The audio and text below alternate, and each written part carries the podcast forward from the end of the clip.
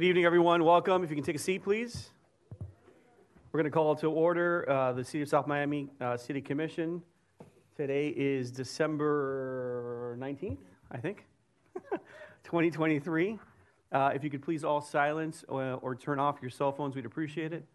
Madam Clerk, if you can call the roll, please. Yes, Mayor Fernandez. Present. Vice Mayor Bonich. Here. Commissioner Lehman.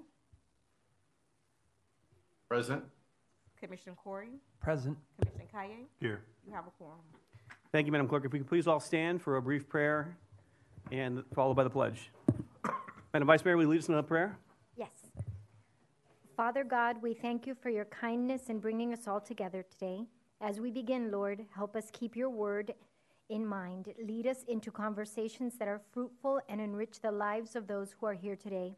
When we're undecided, please lead us in your wisdom. When our opinions may disagree, help us to remain respectful to one another. More than anything, Lord, would you help us both to seek your will and pursue your glory through all that we say and do. In Jesus' name we pray, amen. Amen. Amen. Commissioner Kaye, will you lead us in the pledge, please? Pledge allegiance to, to the, the flag of the United States of America and to the republic for which it stands, one nation, under God, indivisible, with liberty and justice for all. Please be seated.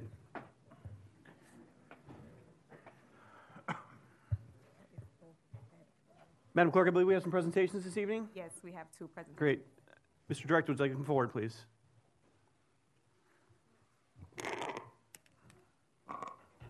Thank you, Mayor. Good evening, Mayor, Vice Mayor, and Commissioners. As you are aware, the city offers award-winning cheer and tackle football programs for youth. These future stars learn the fundamentals of cheer and tackle football with an emphasis on sportsmanship, education, safety, teamwork, and fun. I stand before you to acknowledge our champions in the chambers. Before doing so, I would like to thank all program participants for a great twenty twenty-three season. I also would like to give a special thank you to all cheer and football volunteer coaches, as well as our team moms and dads. Our football and cheer programs are heavily run by dedicated volunteers who support the development and well-being of the youth in the community. These, these amazing members make our program great by bringing their expertise, passion, and commitment to various aspects of the program. There are four teams I would like to acknowledge this evening.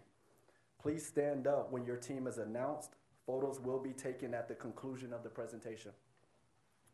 For the twenty twenty-three season, the prep cheer team, led by head coach Shaquille Toomer, placed first place in the Miami Extreme competition and second place at the Orange Bowl competition.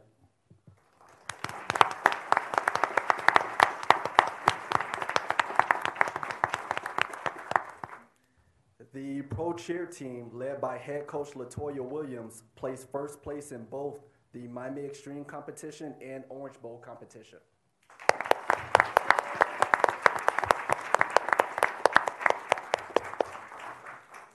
Now for our young men, led by head coach Joseph Rodriguez, our A U football team finished with a regular season record of seven and two and three and oh in the playoffs to win the twenty twenty-three Miami Extreme Super Bowl championship.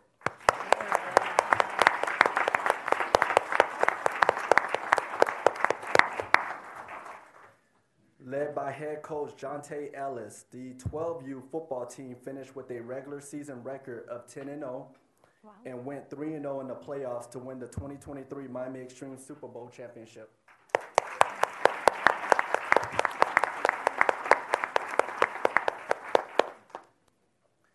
Now, this is long overdue. I would like to take a moment to publicly recognize our football and cheer commissioner, Mister Johnny Ziegler, and Assistant Commissioners Laquana Williams and Tammy Toomer for their commitment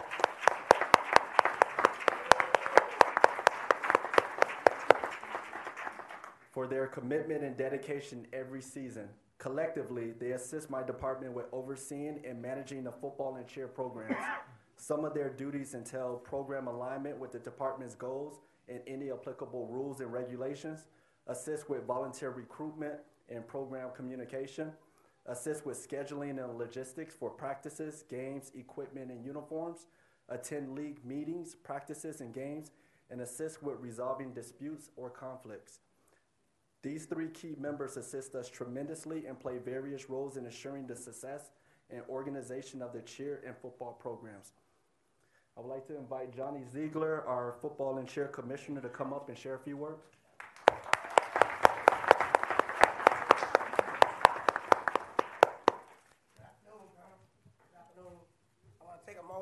Thank all my parents for making it possible for us to be able to so get up for the parents that's always there. Real quick, uh, we always preach about education and be student athletes. We have two young ladies that excelled that in our program.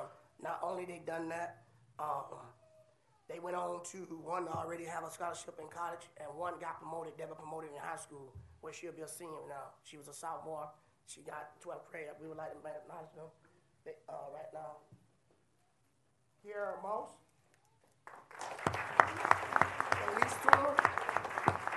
Both of these young ladies find time out their busy schedule with their books and how to come back and train these young ladies uh, a, a part of their time through their sports and their cheer program also as well. We like to present y'all with a good time, a good bag and some flowers, and say thank you, y'all, well done, and good luck in your future. Thank you.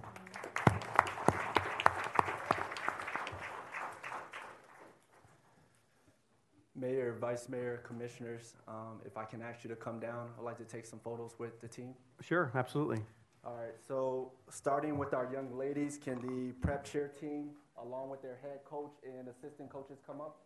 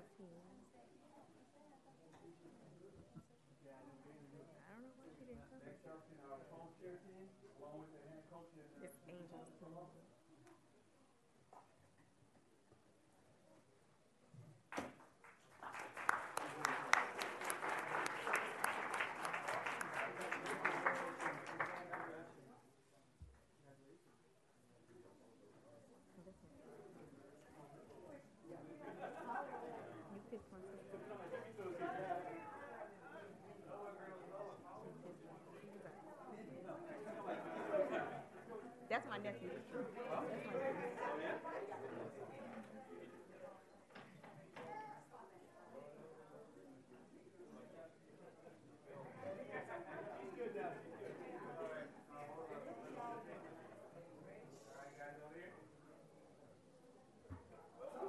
You're good. I got you. You're good. You're good.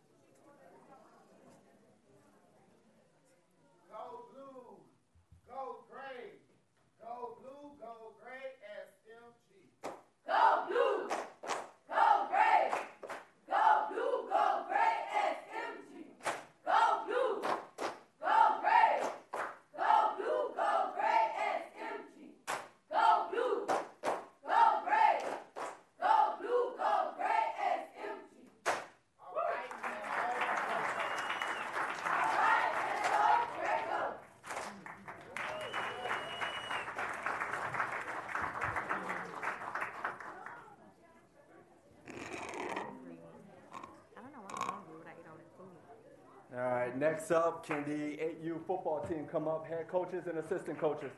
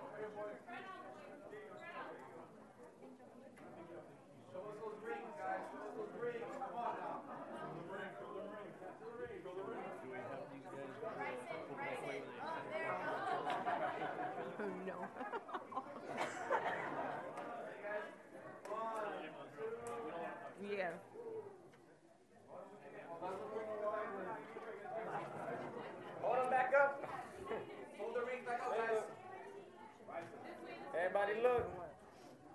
I want more. Everybody smile. Perfect. Hmm. There you go. Oh, shit.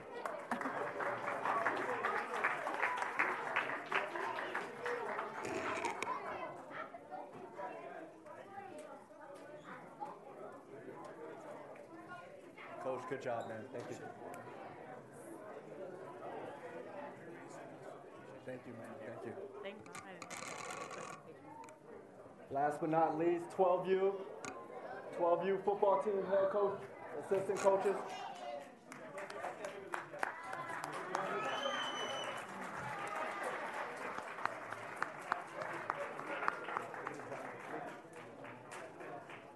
my baby team didn't make it. My son team didn't make it. They lost me. All right, guys, prepare.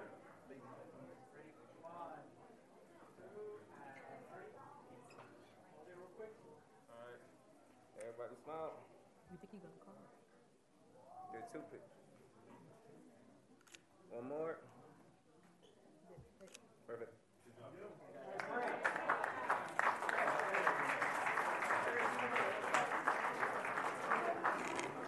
Good. That concludes my presentation. Thank you all.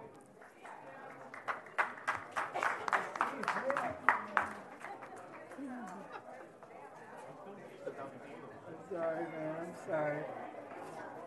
And I said, he didn't sit before me. Oh. Mister Director, Quentin. Huh? What's the second? Quentin. Uh, Before the commissioner goes, can you bring him up for a second? Who was that? Can you bring the commissioner up for a second? Thank you. Oh, yeah. Sunshine Court. Hey, Johnny. He's over here. Keith. Where's he at? Johnny. You want them to stay?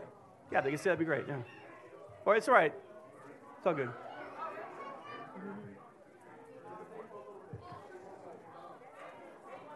Okay. Okay.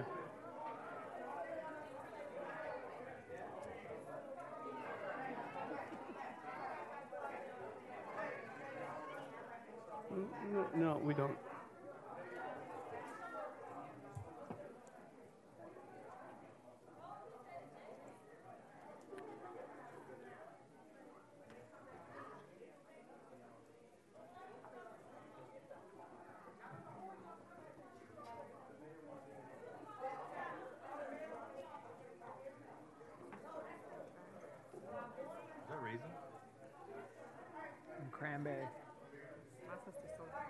Barely a cookie, right?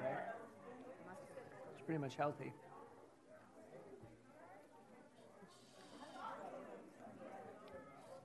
She said she's going to jail tonight.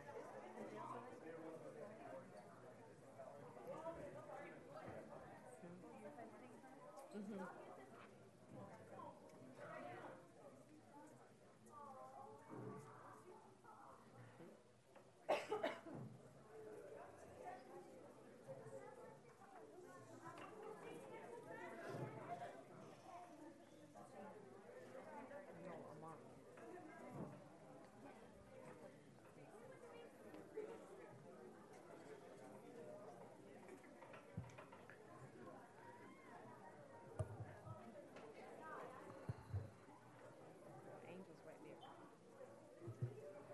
Commissioner, thank you for rounding everyone back up.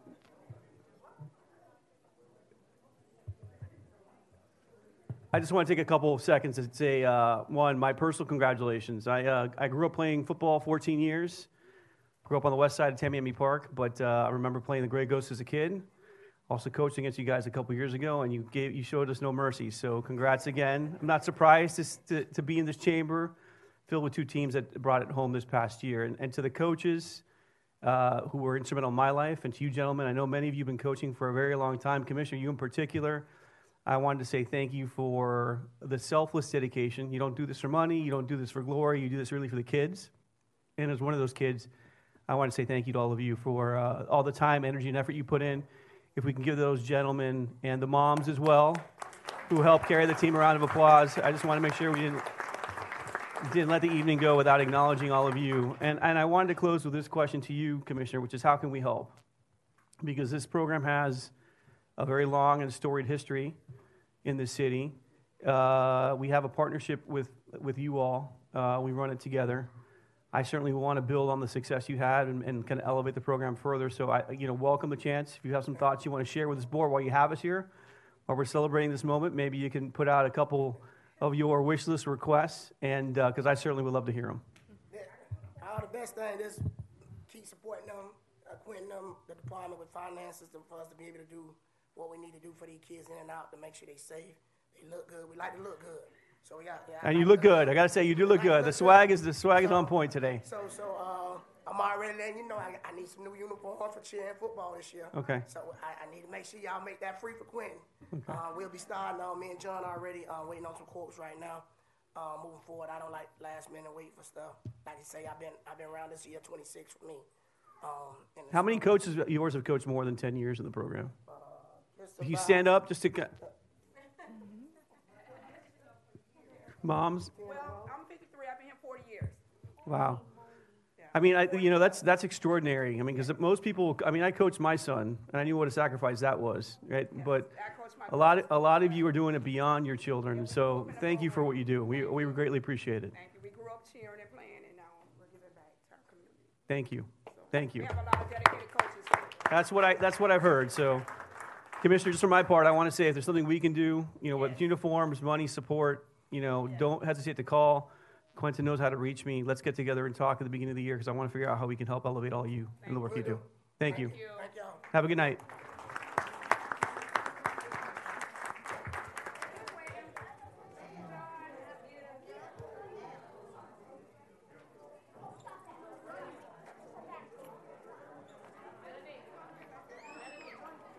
Yeah.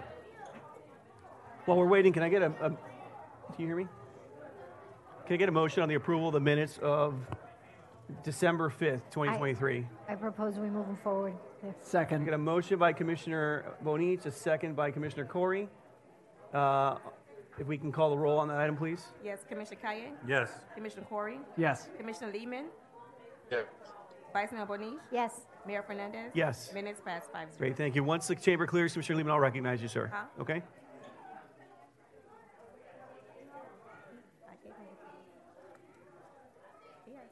We only had one presentation. We have two. Part of that club.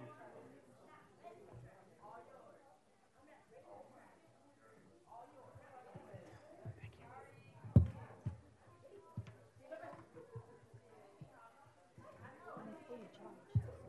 Okay. Just put a low power point at three percent. We'll get there. Thank you.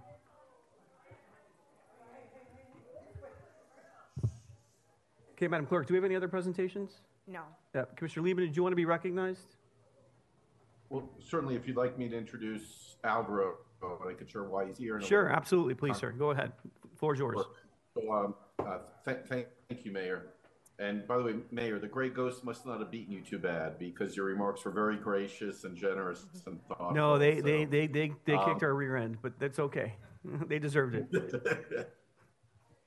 So... Um, Tonight, I, uh, I asked Alvaro to, to come present to us regarding D R T, which us common folks is known as the, the Porsche event. I'd love to be the, the South Miami title, but um, uh, Alvaro has met with the city manager, and he's, he's met with uh, Yvette, and, or at least communicated with Quinter Parks and Rec Department, they're not, they don't have all the information they need. And um, Alvaro's event is a three-day event this year, the nineteenth, twentieth, and twenty-first of January, being that our commission meets on the sixteenth. You know, time won't allow for approval any other way.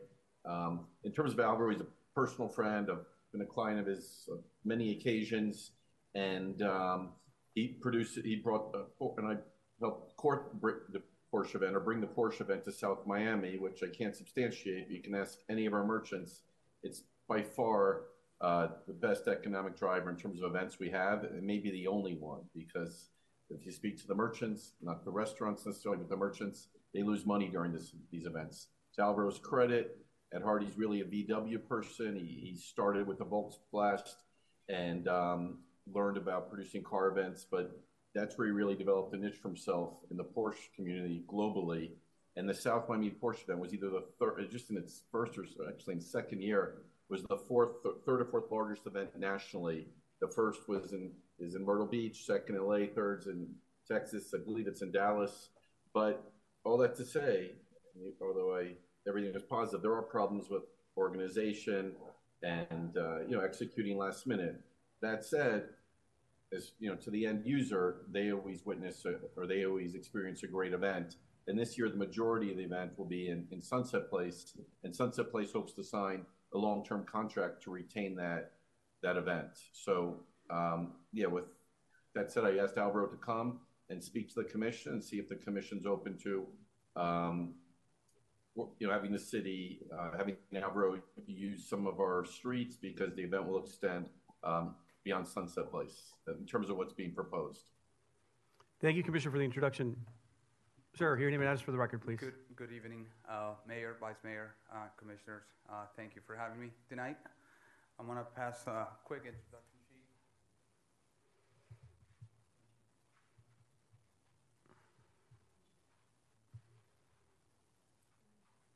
Thank you, sir.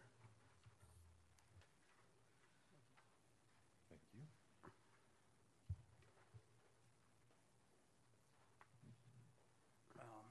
Again, thank you um, for having me tonight. Thank you, Josh, for the last minute uh, scheduling. Um, as uh, as mentioned earlier, um, we started this event uh, nine years ago. We've held the event in South Miami for the first six years. Um, unfortunately, the event was moved uh, due to COVID and, and, and the obvious happenings. Um, we're very excited. Um, To, to be back. Uh, we're very excited with the support uh, from the folks at Sunset Place uh, on hosting us. Uh, and again, the, the approach is not only to have a great event um, this coming January, but to become a staple for future events in South Miami. Um, as said, uh, I think uh, the economic impact has been great. Uh, the, the demographics, the crowd, uh, the feedback has always been very supportive. Uh, the city has been extremely supportive through our growing pains, which um, we, we're, we're happy to say that things aren't completely ironed out, but we have a staff and a team that now expands outside of our, our family core and, and enthusiast. Uh, so we're, we're pleased to, to, you know, to come back.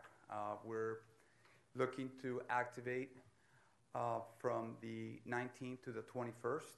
Uh, we're looking to close Sunset from fifty-seventh Avenue to fifty-eighth Court on fifty-eighth Avenue on Friday, Thursday night through Sunday. Um, we're expecting uh, probably seven hundred fifty Porsches, uh, close to twenty thousand people. Um, And uh, and again, I think it's going to be the beginning of, of the new phase for, for the event in South Miami. Thank you. Any questions, colleagues? Commissioner Kaya, you're recognized. Thank you for coming. Uh, you know, I think that I had been working down the pipelines trying to figure out how we can get in touch before. I'm, I'm glad Josh, Commissioner Levin, got in touch with you. Um, I'm not really sure what happened and how you left and went to where you were last year, because I went to the event. Um, it was a great event, by the way. I'm happy that you guys want to come back. I'm assuming it's the whole, it's the, no, there's no split ups. It's the same. Oh, same, absolutely. It's a, every, everybody's oh, yeah. coming back, right? one hundred percent, yeah. Yes. I'm, I'm, I'm happy that you're back. Thank you. Appreciate it. Further questions? None? Uh, Mister Manager, have you had a chance to review their operational plan? And no, sir, not yet. I know uh, our Parks Director have been in some uh, early conversation, and uh, I spoke with Commissioner Liebman a little bit about it. So obviously, um, we wanted to get these details um, because depending on uh, if there requires any commission action, it would have to come January sixteenth, which is very close to the event. So um, the so there's a lot of conversation to be had on how the, how this would roll okay. out um, uh, as of yet. Great, thank you for that clarification, uh, Mister Rodriguez. From my perspective, I'd love to support the event. I think at this time probably appropriate for us to give you direction to bring back an item on the sixteenth for any necessary fee waivers or other authorizations in order to facilitate the event on the twentieth and twenty-first of January, Mister Manager, is that correct? Yes, sir. Yeah, if needed. And once we get the details, so we'll bring something back if needed. Okay, sounds good. Uh, any objections to that direction? Seeing none, we look forward to seeing you here at the beginning of next year, and we'll uh, happily take a vote on it on the sixteenth formally, if needed. Thank you. Thank very you. Much. Thank Have you. A good evening. Bye. Good night. Thank you. Josh. Oh, sorry, Josh. Uh, Commissioner Liebman, my apologies. I'm so used to looking to my left and seeing you there. Thank you. No, I'm sorry. I was just going to, we made you ask the city manager when I originally raised my hand, but I was going to say that's why I asked Alvaro to come, to get direction from the commission or the commission for the commission to give city manager direction. But um, I don't know if there's any question Alvaro has. We'd like to think it's going to pass, but that's certainly last minute. That's three days before the event or two, considering we meet at night on the sixteenth. Um, is there anything Alvaro Rodriguez needs to know now? It's a month I, away. No, I, I, I mean, my, yeah, Commissioner Guy, go ahead, please. No, Mayor, thank you. I, I think that we just got to work out the details operationally on the street closures. I mean, we've, I don't think we've ever had street closures that long. So it's something that we're going to have to work on and, and figure out a plan for that. Do you, I mean, now that you're still here, why do we need to close the streets at night? I mean, the cars, are they planning to be parked there the whole time? We're activating cars uh, as early as uh, Friday for the Friday night event. And then Friday to Saturday overnight, do they take the cars home and bring them back, or they're just, you're leaving them there? There's going to be a grouping of cars that's going to stay activated.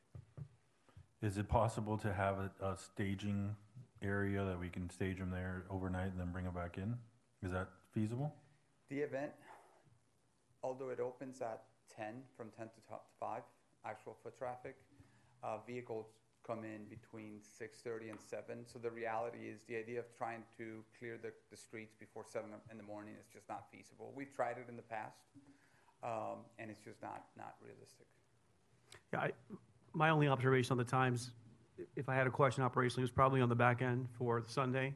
Mm-hmm. Since the festival closes at four, I know we're planning to keep it open till, you know, we're closed till eleven fifty-nine. If there, how much time after the event closes at four would you need to kind of disassemble normally, and clear the street? Normally we clear uh, the the street activation within a couple hours. Yeah, so I, ideally I think the only the only thing I would like to see when this comes back, um, and again happy to support it in, in any iteration, would be to see if we can clear the street well before midnight on Sunday, so we can at least try to get folks back into our town center for, you know, an early evening dinner on Sunday, which I know is important to our restaurateurs. Sure. Thanks. And, and just to be clear, we're only closing Sunset directly in front of uh, Sunset, Sunset Place. Place. Okay, so understood. The rest of Sunset to U S one is open. Okay. And all the crossroads are also open. Perfect. So it's a pretty limited closure. Great. Thank you. Any With that, uh, I think we've given direction to the manager. Mister Manager, are you clear on what we want to see? Great. Thank you. Look forward to seeing you again on the sixteenth. Commissioner Liebman, thank you for bringing forward the item. We appreciate it. Looking thank forward you. To it. Thank you. Okay, uh, Mister Manager, you're recognized for your report, please. Our deputy manager is going to present. Madam Deputy Manager, the floor is yours. Happy belated birthday. Thank you, you too. We share a birthday. Um, big congratulations to the city's finance department on once again being awarded the G F O A Certificate of Achievement in uh, for excellence in financial reporting for fiscal year twenty-two. So congratulations to our C F O, Alfredo Rivera, and his team on that. Um, as far as events go, the next event that the city is hosting is the M L K Freedom Breakfast. That's at Gene Willis Park uh, from ten a m to twelve p m on January fifteenth. Last year was a great event, so we invite everybody to come out and join us this year as well, or next year, twenty twenty-four. Um, as far as garbage is concerned, since Christmas and New Year's Day are both on Monday, there will be no garbage collection on those days for residents. Monday's route is going to be collected Tuesday. Tuesday's route is going to be collected on Wednesday, with Thursday and Friday remaining on regular schedule. Aside from the regular manager's report, we are excited to introduce our newest hires. So I will go right to left. We have our Human Resources and Risk Manager, Jasmine Gonzalez. Um, Jasmine's first day was yesterday. She has a bachelor's from F I U and a master's from Nova Southeastern University. She's also a Human Resources Certified Professional through the International Public Management Association. She's been at the town of Cutler Bay for the last twelve years, where she most recently was the Administrative Services Director, where she had direct oversight over all of their H R functions. So welcome, Jasmine. Welcome. To her right is Samantha Lujan. Her first day was last Monday. She's our Community Affairs Manager. She brings a diverse background in marketing, social media, event coordination, community outreach. She also has a master's um, in marketing from F I U, and she's going to be working on several initiatives, including community outreach with um, a specific emphasis on our town center businesses, and she's also going to be support for our communication and marketing efforts. To her right is Brandon Diaz. He's our communications and marketing manager. He also started yesterday. Um, he has bo- worked both in the private and public uh, sector um, and has his master's in marketing from F I U as well. Um, he worked at the town of Miami Lakes as a marketing and digital specialist. We have already bombarded him with a ton of projects. You saw him taking photos earlier. We're excited to see our communications grow within the city and outside the city. So, welcome. That's the end of the manager's report. Happy holidays to you all. Thank you, Madam Manager. Well done. And, happy and welcome again to our city manager. Yeah, happy birthday, Chip. Mister City Attorney, you're recognized. Thank oh, you, Mayor. I'm sorry. If you can put a hold on that, Commissioner Levin, I'm sorry, you're recognized yes. again.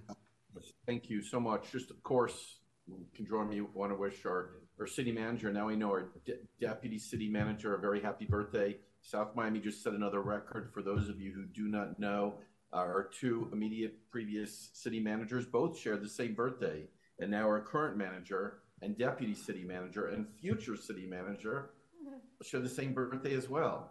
So again, that just goes to show you how special South Miami is and what a special place it is to work. So I want to welcome our new, all of our new team members aboard. Look forward to meeting you personally. And uh, yeah, thank you so much for contributing to making South Miami a pleasant place to live. Thank you, Commissioner. With that, uh, Mister City Attorney, you're recognized. Thank you, Mayor. Just one item to, to discuss with you all, and that's the, uh, the McCormick litigation um, that had already gone to the uh, the Third District Court of Appeals. Um, just to give you some context, we were roped into this uh, because we uh, authorized, um, and actually it was a requirement, uh, as part of a, a, a redevelopment of certain residential lots that are across the street from, a re- from an office building. Okay, the office building fronts on fifty-seventh Avenue. This was to the west of that. Um, they were required several years ago to put in a landscape buffer along the rear of the office building property. Um, that landscape buffer was put in. The office uh, building owner sued uh, and roped us into this litigation. And um, uh, unfortunately, it's still still been ongoing. Okay, uh, your your previous city attorney did did a very good job of defending this. Um, I, I want to give him kudos uh, to that effect. Um, You know, from, from our perspective, it was a very clear case. The city was in the right uh, the entire time. Uh, we believe the third district thought the same thing.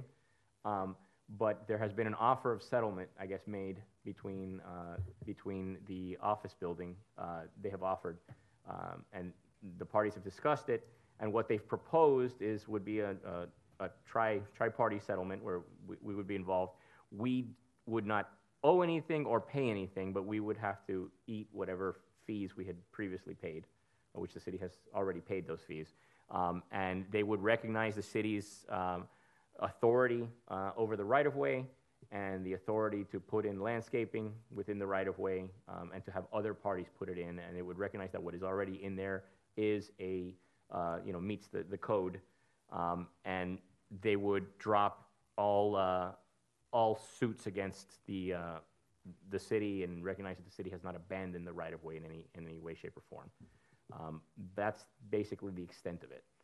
So I, I, I put this in front of you to try to get, you know, um, I'm not bringing the settlement back formally to you unless I have some indication that, that something like that is palatable, or if there would be uh, any kind of conditions to make it more palatable, that, and then I could bring something back to you, if assuming they, they would agree. Questions of the city attorney? Commissioner Kaya, you're recognized. What are the fees, just so we know, the sunken fees that we would have in there, just, just for... I, I don't know what the previous uh, city attorney's fees were for, for, for this um, aspect of it. I think from our end, it was, it's under five thousand dollars, and it was just the preparation and the argument before the, uh, the Third District Court of Appeal. Do we assume that the previous city attorney was charging for a large, for a large I, amount of time? I, I, I the briefs that, that, the, that uh, Mister Pepe filed were pretty extensive. I assume he put a lot of work into it. You know, I, but I don't, I don't have any indication as to how much uh, the city paid for that. It's a related question. We're, we, uh, we, we don't have a legal, we're not entitled, or we cannot pursue legal fees if, in fact, we prevail. In, in this, this is not so that we, kind of situation. We're not able to recover legal fees even if we uh, prevail at the Third District. So just wanted to put that out there for consideration. Uh, unless there's no other questions, I do have one other question. Anybody have questions? What are the what are the homeowners? Do you have any sense of what they are they inclined to do? Are they inclined to want to settle, accept this offer of settlement, or I, do they want to press on? I get the sense that they are inclined to want to settle, to, to put this behind them. I, I, you know, colleagues, from my course, from my point of view, if if the homeowners are inclined to settle, I think we should just resolve the matter and let them have some peace. I know they've been at this for at least a couple of years. Uh, it's unfortunate that we've had all of our time and money wasted, but. Um, Uh, you know, we're we're only in this because they they were, they were uh, their, our order was challenged in this regard, and they've had to unfortunately bear the financial cost of that. I don't, I frankly don't want to continue the litigation if it's going to impose a continuing burden on them. So, uh, with that by way of direction, any other thoughts on the subject, Commissioner Liebman? I know you've you've been following this for a few years now. I think the I think the sentiment is let's get this behind us, particularly if the homeowners want to settle. Fair, fair summary? I'm glad, to your point, I'm glad that this commission hasn't, so I'm, I'm glad that you go. Right. Okay. Anything else, Russ, sir? That's all I have. Thank, Thank you for your report. We appreciate it. Uh, Madam City Attorney, uh, City Clerk, do we have anyone uh, registered for public remarks at this time? If you'd like to speak uh, on any matter before this commission, please come forward at this time. We're opening the floor for public remarks.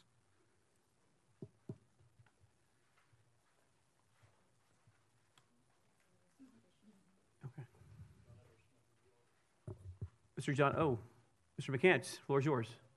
Good evening, Mayor, Vice Mayor, and Commissioners, and City Managers, Attorneys, and City Clerks.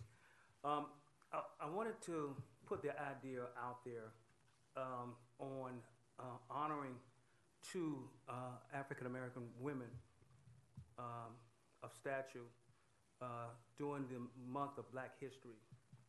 Those two women are Doctor Anna Price and Doctor Joyce Price. Okay, um, everybody knows Doctor Anna Price is the only African-American mayor that this city has ever had. So I wanted to have you think about it, talk about it. How could we honor her and, you know, give her flowers while she's still here? Doctor George Price is the only one in my era that has been a committed Uh, community leader for almost seventy years. She sits on various boards all around the county. She heads up boards here in South Miami. And she's a power horse, and she is respected by a lot of people. Going back to Doctor Anna Price and her tenure at University of Miami, where she helped mentor, coach a lot of pro football players.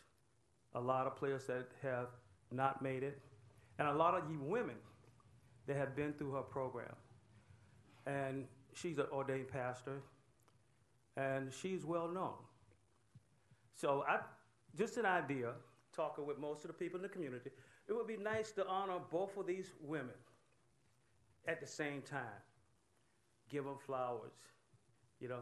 Let's do something that's grand for someone that's living here. So I just wanted to put that out there, everybody. Thank you for your thoughts. We appreciate okay. them. All right. uh, Mister John Edward Smith, you're recognized.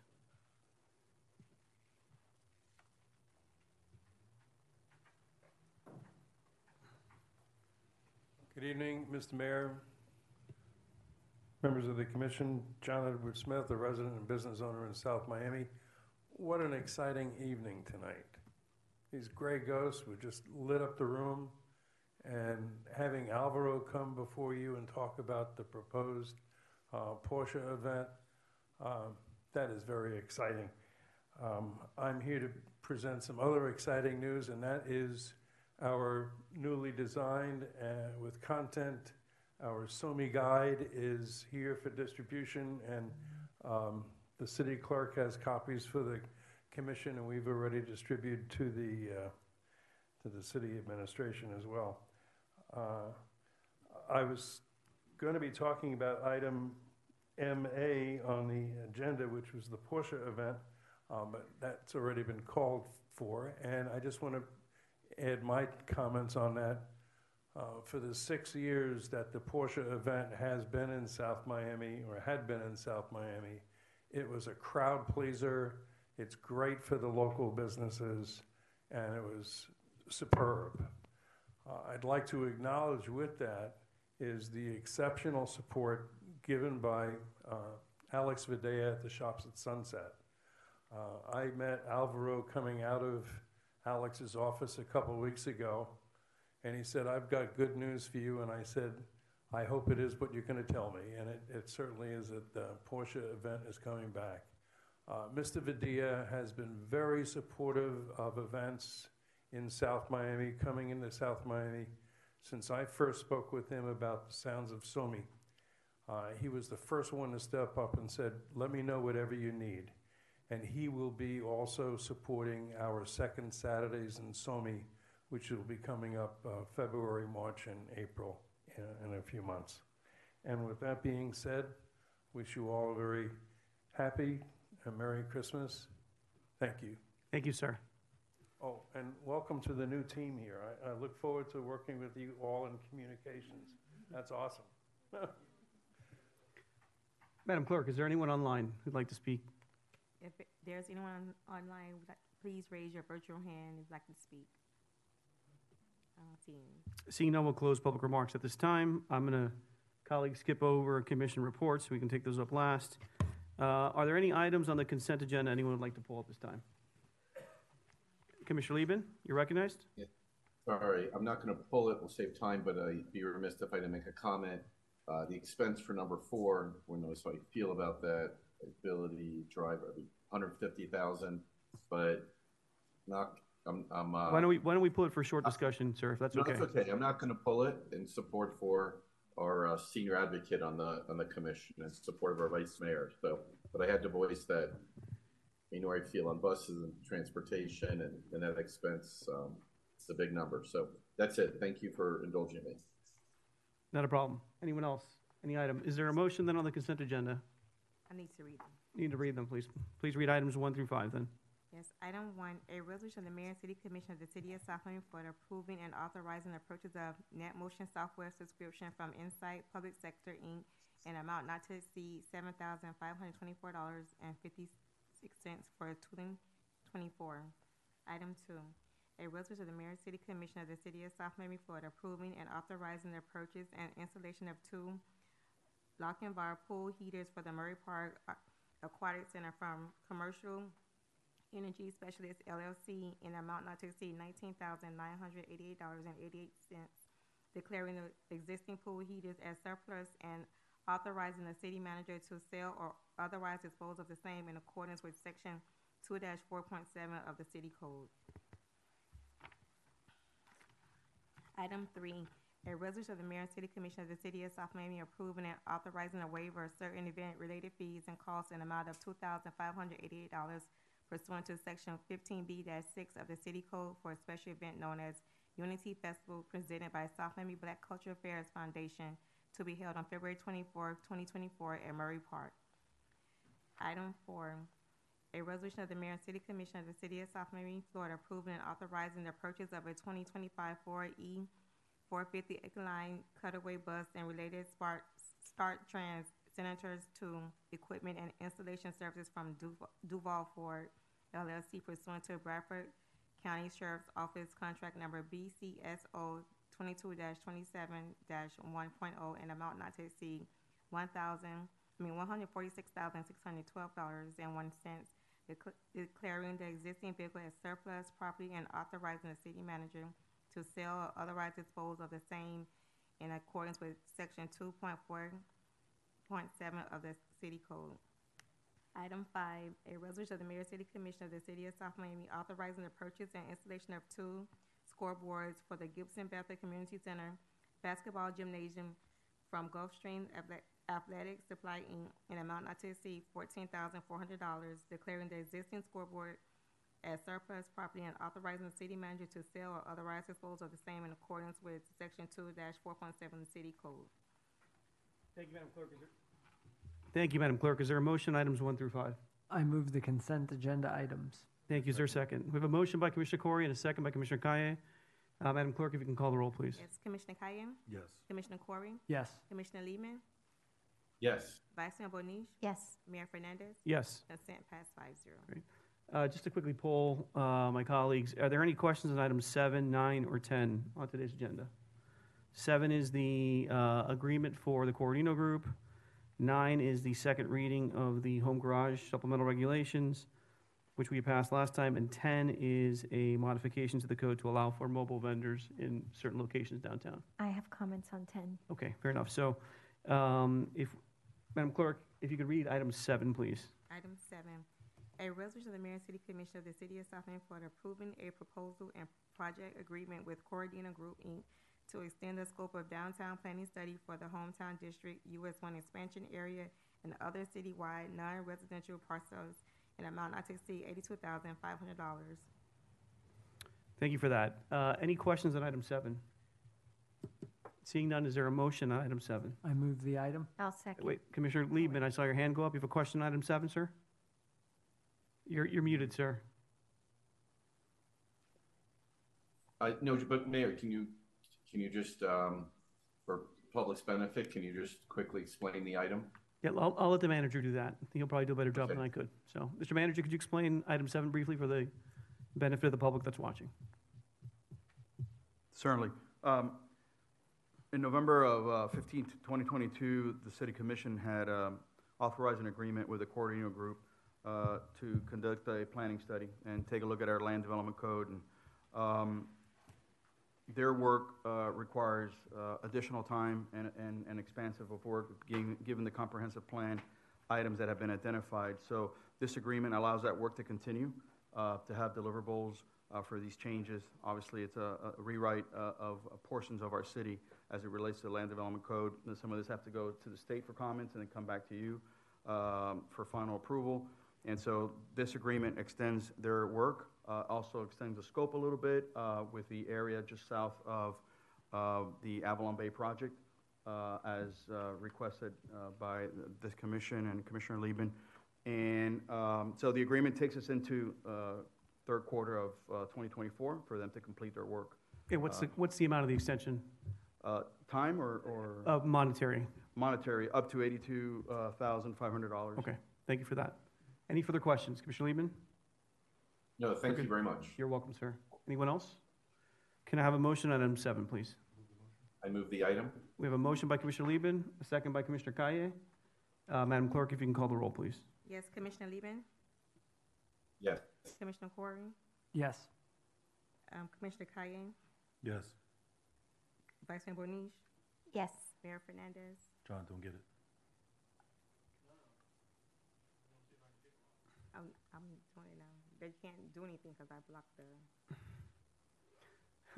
sorry folks, we've been hacked earlier this evening and had some rather nasty video shown on our prior Zoom feed. So if you see some of that in the background, I think we're trying to combat uh, someone to try and get into the room to uh, rebroadcast stuff we don't need to air on the public airwaves, for sure. Yeah, so, yeah. Great, thank you. Um, it, yeah. I think we, we left off on Vice Mayor Bonich in your roll yes. call? Yes. And Mayor Fernandez? Yes. Item passes five zero. Thank you. Um, can I get a motion on item nine after you read it? Read the ordinance. Item nine, this is a public hearing. Correct. An ordinance of the City Commission of the City of South Miami, Florida, amending Article two Definitions, Section two point three Definitions, and Article three Zoning Regulations, Sections three point six Supplemental Regulations to address home garages. Thank you. This is a public hearing item. Anyone wishing to address item nine on tonight's agenda, please come forward at this time. Seeing no one in the chamber, Madam Clerk, is there anyone online who would li- like to address item nine on tonight's agenda? No, everybody, they're, they work, they're workers here. So okay, great. So seeing no one online, we will close uh, the public hearing. Uh, is there a motion on item nine, or are there any questions on item nine before we move forward? Okay, can I get a motion on item nine, please? Move the motion. Second. We have a motion by Commissioner Kaye and a second by Commissioner Corey. Madam Clerk, if you can call the roll, please. Is Commissioner Kaye? Yes. Commissioner Corey? Yes. Commissioner Lehman?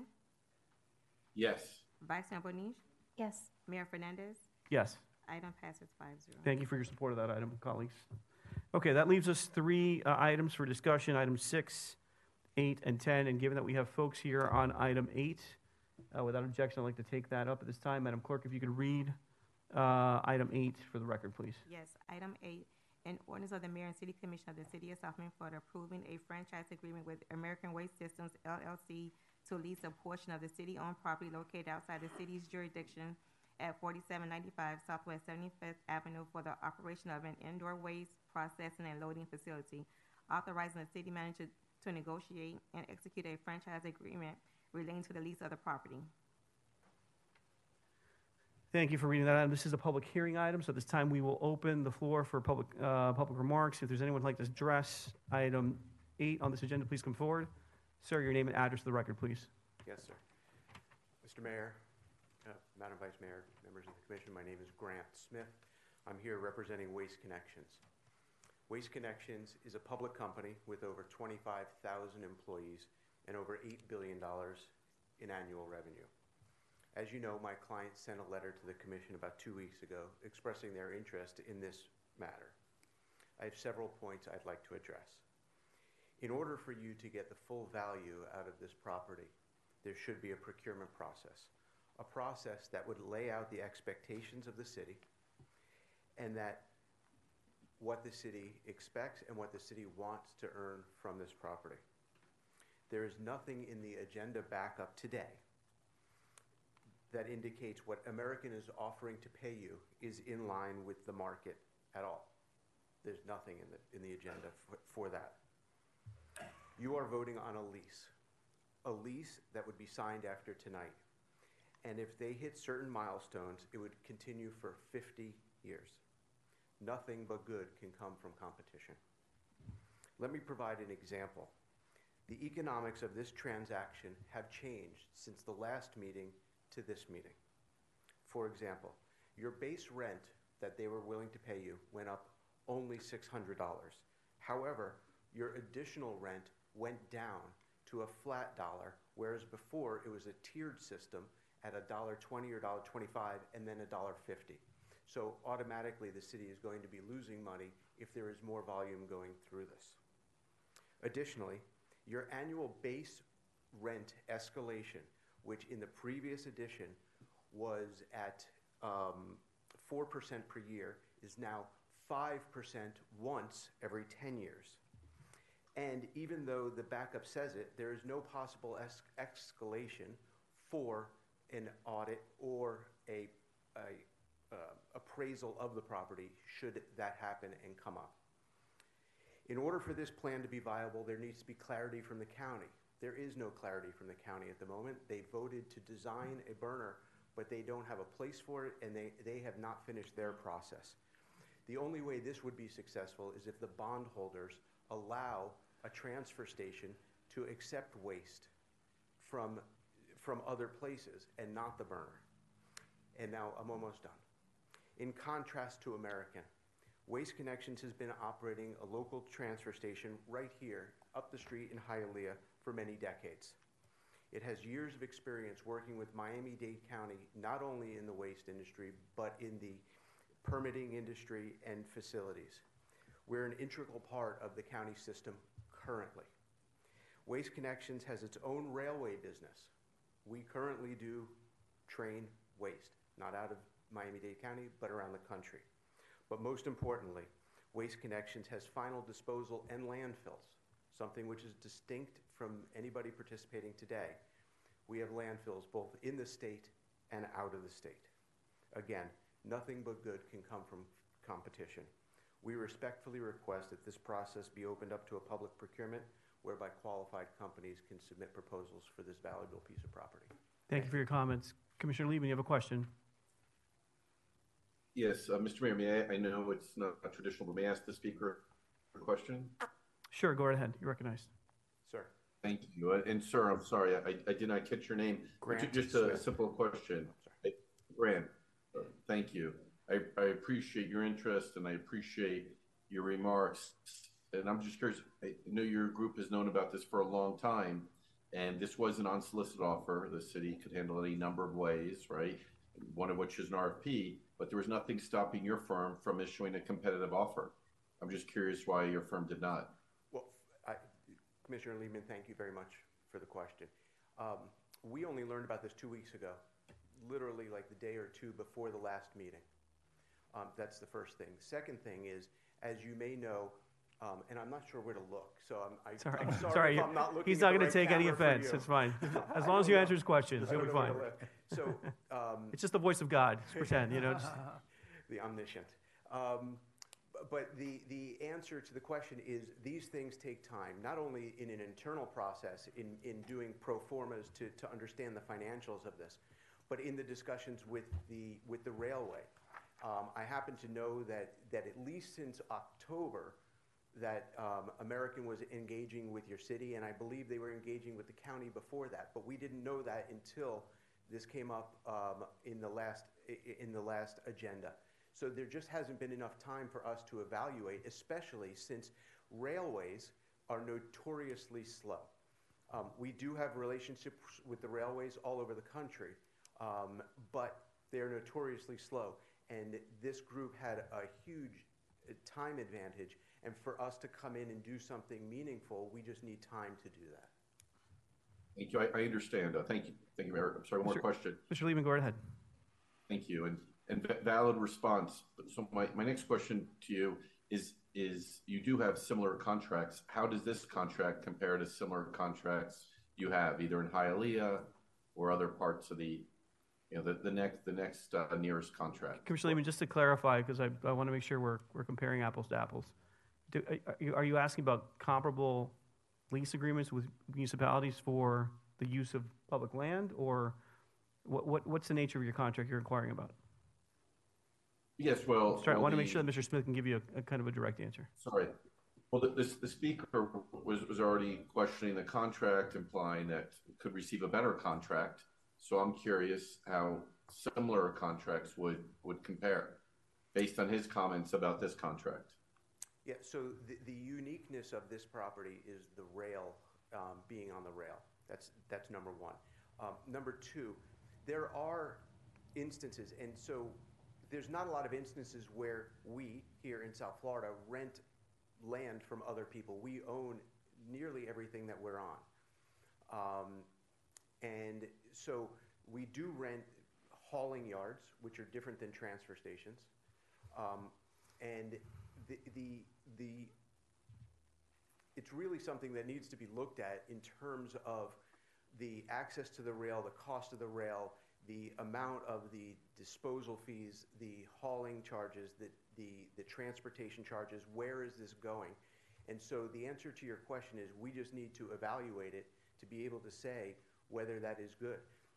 I believe, and I believe our management has, has said to me, uh, I mean, not believe they have said to me, they have said to me that because of the significant infrastructure we already have here, and because of the business that we already have here, and the relationships and the business, um, as opposed to the American, which has no business here, uh, they do believe they would be able to make a better offer.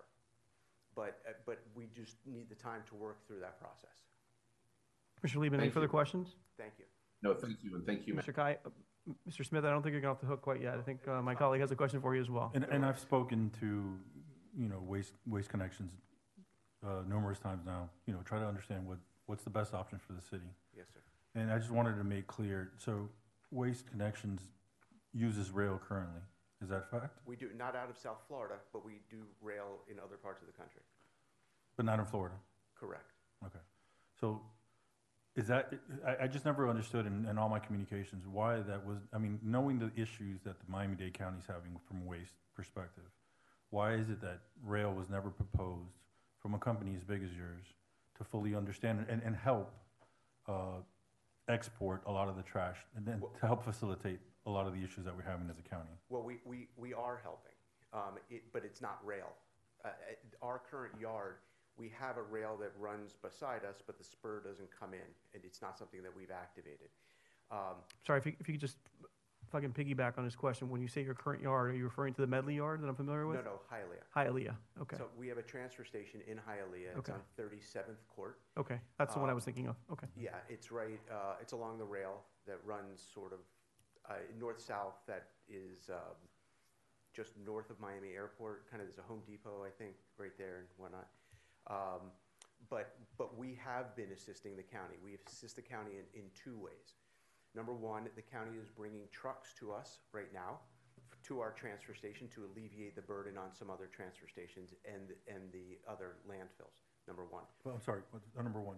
Stay there real quick. Where is that trash going? Right now. Yeah. Well, where where are you getting from the county? Where is that trash going? That tr from our transfer station, it's going to our landfill at Jed, which is in Saint Cloud. Saint Cloud. Okay. Via, tru via truck, correct? Via truck. Via truck. Yes, yeah. Sir. Um, and then we also opened up what's called air, in our industry, it's called airspace. And airspace is just uh, the, the amount of the, the height that you can make the landfill. That's airspace. And so we've opened up an additional um, airspace for the county. And we are assisting the county because with the additional airspace that we committed to them um, a few months ago, they were able to, they have requirements by the state where the state says you have to have a certain amount of disposal available for a certain amount of time before you're allowed to um, uh, issue additional uh, development permits. And I don't remember what that concept is called. Yeah, it's, it's, it's concurrency. Concurrency. Concurrency in terms of... Uh, your... so, so we help them Um, by opening up this airspace to give them additional concurrency so that they can continue to do their development orders. And so we have been helping in the way that we can help, but rail is something that we have been investigating for quite some time out of South Florida. And, um, and, and so we do have the capability and the, and the expertise locally to do that. Thank you. Okay. You know, the, for the questions? You, no, I just yeah. wanted to make a comment. You know, I think that one of the things do, that do, as, as do we, we want to do we want to hold comments? Oh, yeah, sure. Or, thank you. I don't want to. I don't want to pre preempt you from saying something. I just want to kind of keep Fair the enough. conversation. Thank you. I, I only have one question, and I and I uh, first of all, for the record, I want to thank you, uh, Mister Salak, Candace Eriks, who represents you in Tallahassee, who had the pleasure of working with when I was a legislator, and for for making the time to speak to me on the fifth and and today as well by way of follow up. The only the only curious aspect of your interest is that you do own and operate a land uh, sorry a uh, transfer facility mm-hmm. within a few miles of this location, and so I, I you know just it, given the capital cost, given given you know just geospatially where that's located, where this potential facility would be located, why would you have an interest in spending or making the additional capital investment in a location like this? Yeah, so it's it's the answer to your question is because. It, Expanding the business organically is always a benefit to the business. That's number one. Number two, um, it's not unusual to have networks of transfer stations. So we do, we have a transfer station in Deerfield Beach. We have one in Pembroke Park. We have um, one in downtown Miami, different kinds of transfer stations. That's a C and D facility, I think, correct? Downtown Miami yeah. is, is yeah, C and D, correct. Construction and debris removal for my colleague, um, I'm sorry. And then You know, but for example, there are. But, there, but my, I, the reason for my question is they're not three and a half or four miles away from each other. They're typically ten, twelve, fifteen miles because I, I would imagine you're serving you probably have substantial capacity at that location to serve more than just that immediate sub-market. So that, that's the reason for my question. That proximity to me is what's curious, because they're, they're actually very, very near one another relative to how you're, I mean, I looked extensively. You, got, you guys are a phenomenal company, clearly have a ton of capacity. Uh, for the most part, you have a very good reputation. Uh, your lobbyist represents you well in Tallahassee. She's someone with tremendous credibility. So I, I respect what you potentially could bring to the table. But my, my, I just don't understand, just looking at how your operation is organized globally across Florida, why you would have two facilities so closely co-located together here in South Florida. Yeah, it, it helps. It just helps alleviate traffic. There's a lot of synergies okay. that come with doing that. You know, there's others in this market that have things that are close to one another. It just helps routing. It, there's a lot of things it helps with. Appreciate that explanation. Thank you. Thank you. I think at, uh, at this time, uh, colleagues, would, do we want to hear from the administration and then from Mister Rinaldi? Or how do we want to proceed? Okay. Mister Manager, anything you want to say on this item for the record, or do you want to bring up Mister Rinaldi and his team to present? Yeah, I, I yeah. think we'll let American Waste present. Uh, okay, fair enough, sir. Thank you. I want to give that opportunity. Mister Rinaldi, will you be speaking this evening? Yes. Okay, thank you. Again, your name and address for the record, please, if you yes. can. Yes, William Rinaldi, American Waste Systems. Great. Um, I know Waste Connections very well. In fact, some of your top management used to work for me. In fact, you used to buy the company Arrowhead. They're a waste company that was developed by rail, who two of my employees started. They just bought them. And the thing that I want to talk to the council about is, I came to this council as I came to Florida like an open book. I saw a problem, and I saw a solution. Waste Connections is bigger than me. I'm not going to lie, but I've been. They also bought a lot of my. They bought companies back and forth. I've sold to Macquarie a couple times, sold to Winway, I know them all. But I'm into solutions. If Waste Connections comes here, the only thing they're gonna do is push the price of garbage up. Because if they get the two facilities, they create their own market. Uh, right now, I think, to be quite honest, and I'm not saying this to you, sir, Waste Connections is not fulfilling the market. And what I did is I put a little video together, because I did have a conversation with someone from Waste Connections, and I said, look, you know, it's business. You know, I don't want to say anything bad, but I think that your services to South Miami are terrible.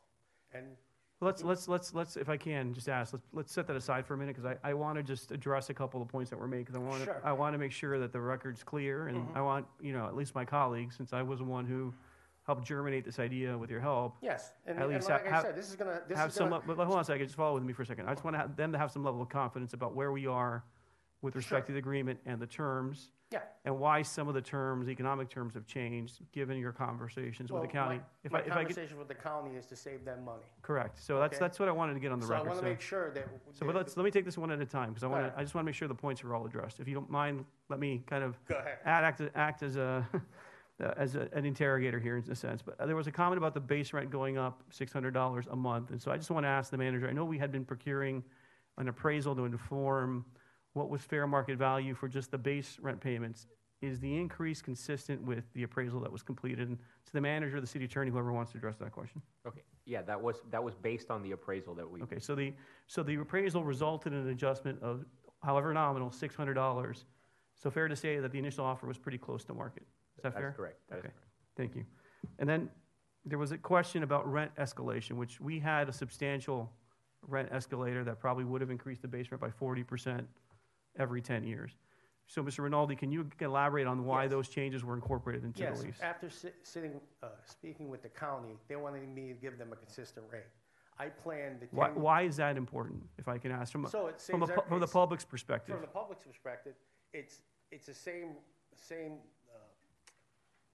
same margin of increase as the county's getting. So there's no, it's so, very transparent. So our, our forty percent increase over ten years would have resulted in tipping fees being affected year over year. Yes. And so this council would have ended up paying, as we have in other years, more for disposing our trash Correct. At this facility. Is that Correct. Is that a fair summary of Correct. The impact?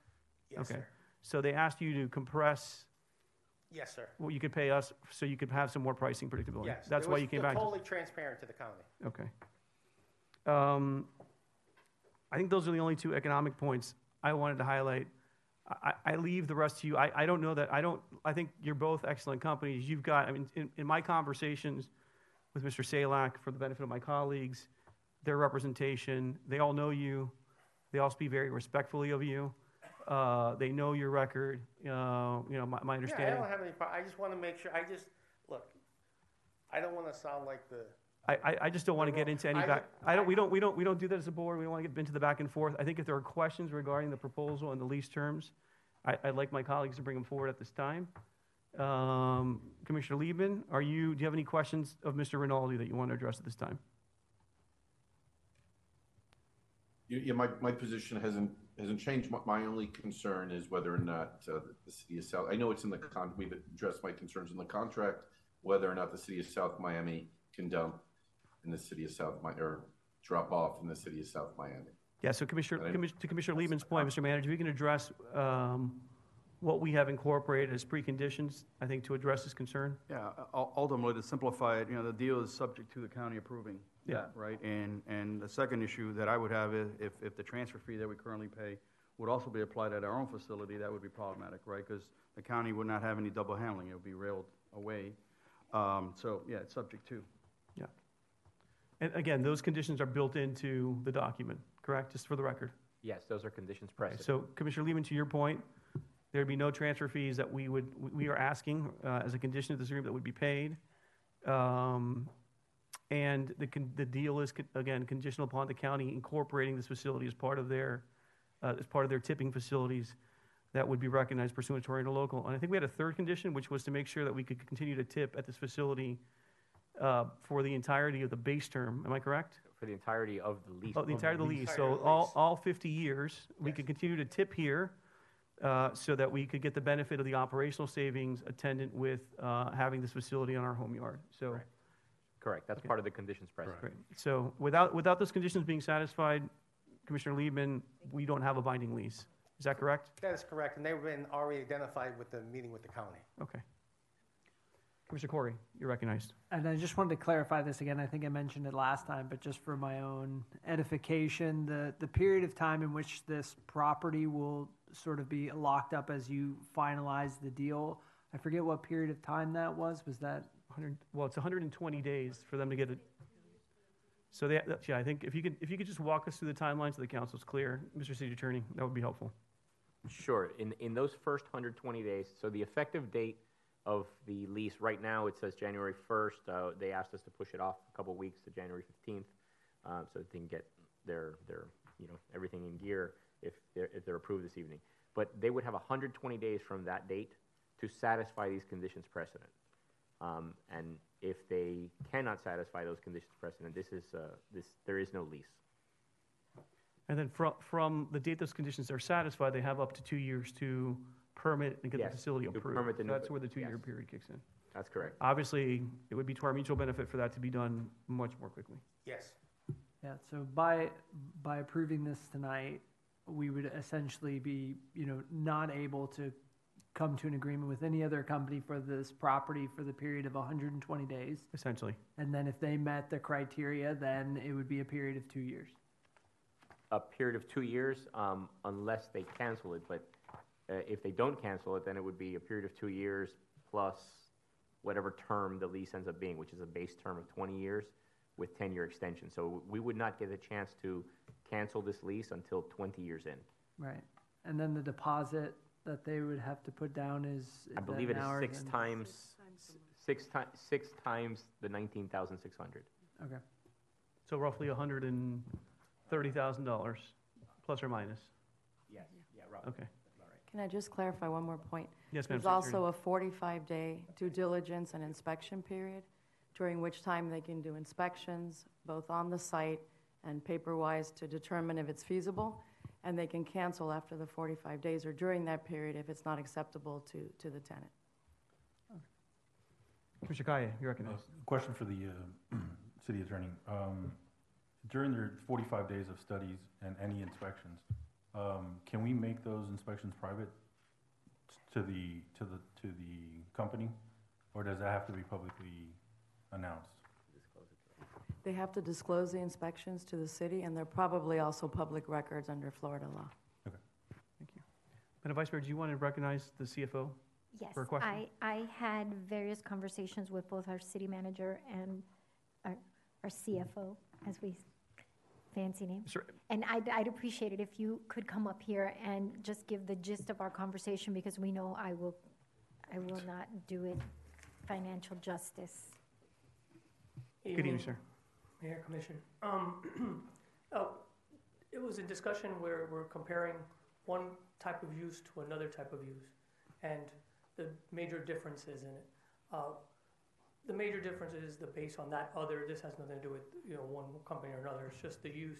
The rent was significantly greater with Waste Services at the beginning every every year uh, versus a flat amount or an option to over fifty years spread five million dollars, which is one hundred thousand dollars, just dollar for dollar, not taking present value or future value. So, so we're talking about the, um, just to be clear. The base rent. So the base rent under a housing development scenario. Correct. Which That's would take which would take up two thirds of the lot, correct? Correct. Okay. It was, I okay. believe it was two acres of the three. Yeah. So it's much greater spread. Um, just looking at the base rent and looking at that, it's a better deal for the city from that standpoint, because it's a lot more money every month for one acreage use, um, and not taking into account the dollar for the tipping over the certain amount or taking into account any operational savings that we would have. It's just a better amount. And, and, I, and I, I saw you guys circulated an analysis. I haven't had a chance to review it because it, it, I think it came out this morning. Can you summarize for the benefit of the council what the operational savings could look like in terms of uh, CapEx and, and I guess, fuel? I don't know. What else yeah. you analyzed? So so the comparison uh, was done based on um, the opportunity to, to go to our yard instead and have rail uh, hauled away versus uh, what we're currently doing. Um, as a result of the fire in the main facility, we began to uh, transport uh, to a closer facility called West Aid. Um, we are uh, charged a, a, a transfer fee of fifteen dollars and change per ton uh, to that facility. Uh, There's also an opportunity. Mister Manager, if I can ask, were we paying that transfer fee before, or is that a new fee? That's a new fee as a result okay. of going to um, the West Aid. So train. Before we used to drive out to Doral and t tip there? Correct. And we did not pay that fee? Correct. Okay. Um, so the analysis that was provided by Memo had, had two, two things. One was uh, operational uh, savings, and another one was a capital. The, the, the question that you had posed was, what, what CapEx or OpEx, you know, would we... Um, Uh, save as a result of, you know, going to our facility and have it hauled away by rail. So what you have, you know, the, the memo uh, shared uh, two things. One, fuel, obviously from a distance standpoint. So to, to make my explanation a little bit shorter, um, the finance calculated at three dollars and forty-four cents per gallon uh, fuel. So going to the um, Medley landfill station would have a generated savings of three dollars. If we go to our facility instead of going to Medley, we have a savings of about sixty-one thousand dollars in fuel and wear and tear that was done as a global um, sixty-five cents per mile just to cover all the things that, that fall under wear and tear. And that would generate roughly a savings of about thirty-four thousand six hundred dollars. So total savings of um, going to our facility instead of Medley would be roughly ninety-five thousand seven hundred forty-four dollars. The second e evaluation that was done was the West Aid transfer station, which is closer but requires a transfer fee. In that case, similar categories, fuel, wear and tear, and in this case, we had to add back in the transfer fee because we pay a transfer fee, so we would save that. So going to our facility instead of going to West Aid facility would generate an annual savings of one hundred sixty-six thousand dollars roughly. Okay. Um, capital, on the capital side, which was the second question that was asked, uh, to, to, to share that, Um, we we took a look at uh, life of our vehicles, and as a result of less miles and less travel miles, extending the life of that, and uh, having to be able to extend the life of our vehicles a little bit longer, we estimated that roughly over a ten, uh, twenty-year period, uh, being able to extend the life of our vehicles would probably generate uh, save about one point one million dollars over a twenty-year period because we our trucks would last a little bit longer. So we wouldn't have to cycle them as often. And so those are the two dynamics that, that we shared via memo, uh, which so were the questions. A, so analyze about fifty thousand dollars a year. Um, oh, on the capital? On the capital side. Uh, okay, yeah. Just to keep it in the same analyzed savings yeah. category. Okay, yeah. So the range, capital, and operating sounds like one hundred forty Ra range to two hundred ten from ninety-six thousand dollars a year to one hundred sixty-seven thousand dollars a year OpEx. And then adding yeah. the capital. And then adding the capital. Okay. Okay. Over a twenty-year period. Yes, ma'am. Madam Vice Mayor. One more thing that we discussed as part of all of this when I was discussing it with first the city manager, then the C F O is, in fairness, on the other project, when we get to the end of the fifty years, we have a building that would belong to us. And that building would have been certified at the forty-year mark, so we would have a building that is in good repair. The discussion there was that while we could end up with this great I just building, want to clarify that one comment, because I'm going to take a little issue with good repair. Good repair meaning that it's electrically and structurally sound, because that's all that that does. So I don't know yes. if it's, I don't know that the condition of the building, so I know that was mentioned to me, but I know for our conversation, I would just throw in, I don't know if the building would be in a condition where it's marketable, right? Well, in terms of in terms of renting the, the because there could be a lot of deferred maintenance in the and building. And there's, there's one other thing to consider, which is what was brought to my attention, is even if the building is in very good condition, it would put us in a position to be a landlord. And so I'm not saying that's a plus and I'm not saying that's a minus. I'm just saying what was part of the discussion, because I don't feel it's right for me to have that information and not share it with you guys. Appreciate that. Commissioner Kaye. We're in discussion, right? We are. Is there any questions, Mister Rinaldi, that we want to ask at this point in time? Commissioner Liebman? I just wanted to introduce some people. Please come on up, sir, in, in the microphone if you can. Good evening. Gabriel Nieto for American Waste.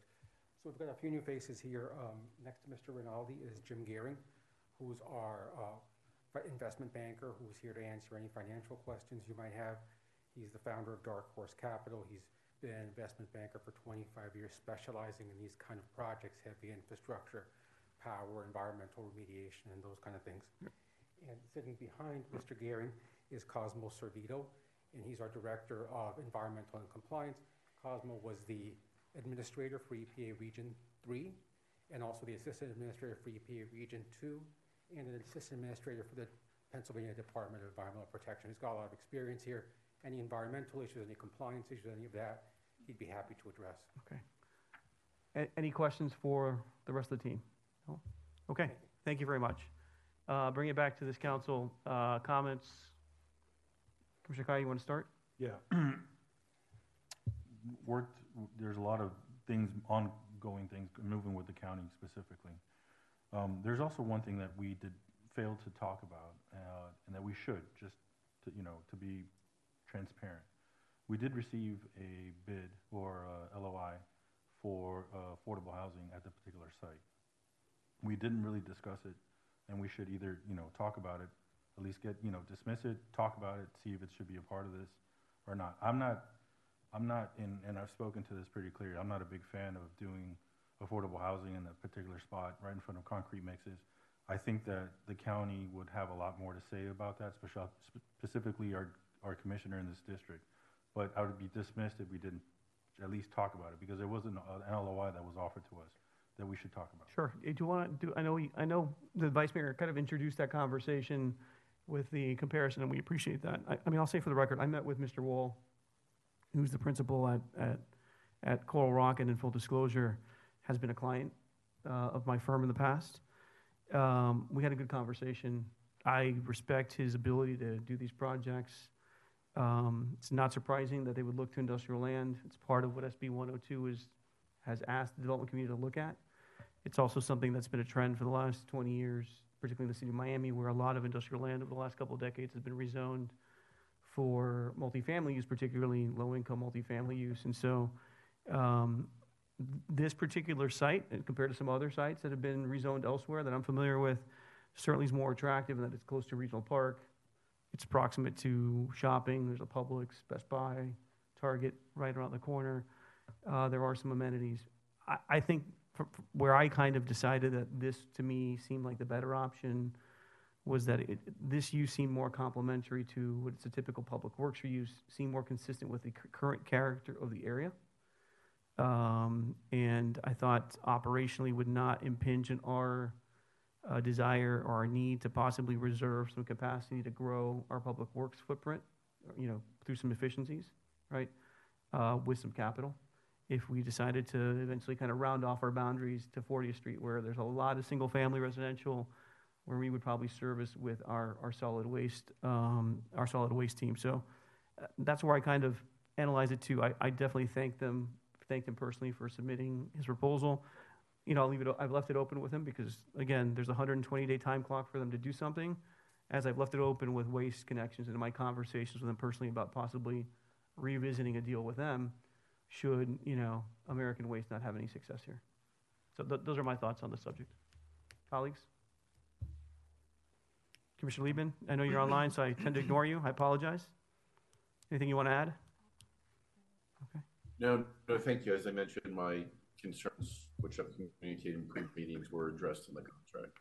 I appreciate it. Thank you, sir. Madam Vice Mayor? I, I thank you, Commissioner Kaya, for kind of bringing that up again. I think it's important for us to consider that we've talked about affordable housing and wanting affordable housing, and this ticks the box in a very unconventional way for us. I think it's interesting that the mayor mentions that the conversation is not closed. It would remain open if and when they don't manage to close the loop. For me, it is one hundred percent a financial decision, as are most things with me. Um, it's true. um, so the one thing I cannot grasp, and I guess it's because I don't have maybe the the forward vision of seeing a building belonging to the city after so many years. I think it could be a great thing or it could be a fiasco. And so I, I say, you know, do we look at this as more of a financial boon? Do we want to try to tackle that affordable housing aspect that seems to be near and dear to many of us? So I, I'd like to know what you guys think, because I, I kind of got an idea from two of you. Well, I'm, I'm certainly a, a huge fan of uh, using affordable workforce housing wherever we can, especially on Um, public land, since it obviously provides a clear public benefit. Also a fan of using public land for parks, and then in this case, you know, uh, uh, using it for the other types of work that we need. I think the mayor's right, and it's probably, it's it's an interesting thing. It's just sort of visually, you go to the site, you have to, you know, uh, uh, uh, see what's in character with the neighborhood, and um, I believe this would be in character with the neighborhood, and it's it's amazing that we'd be able to solve not just a problem that we're having, but a problem that the that the county is having, and, and pitch in to help them too. So I do sincerely hope that this project is a success. And I think there is some risk associated with it, just to, because we don't necessarily know the full outcome, but given the guardrails that have been put on the contract in the period of time, I think it's I, I, I think it's a positive move for us. And I think that's the probably the, the, the best use of all of the options that have come forward.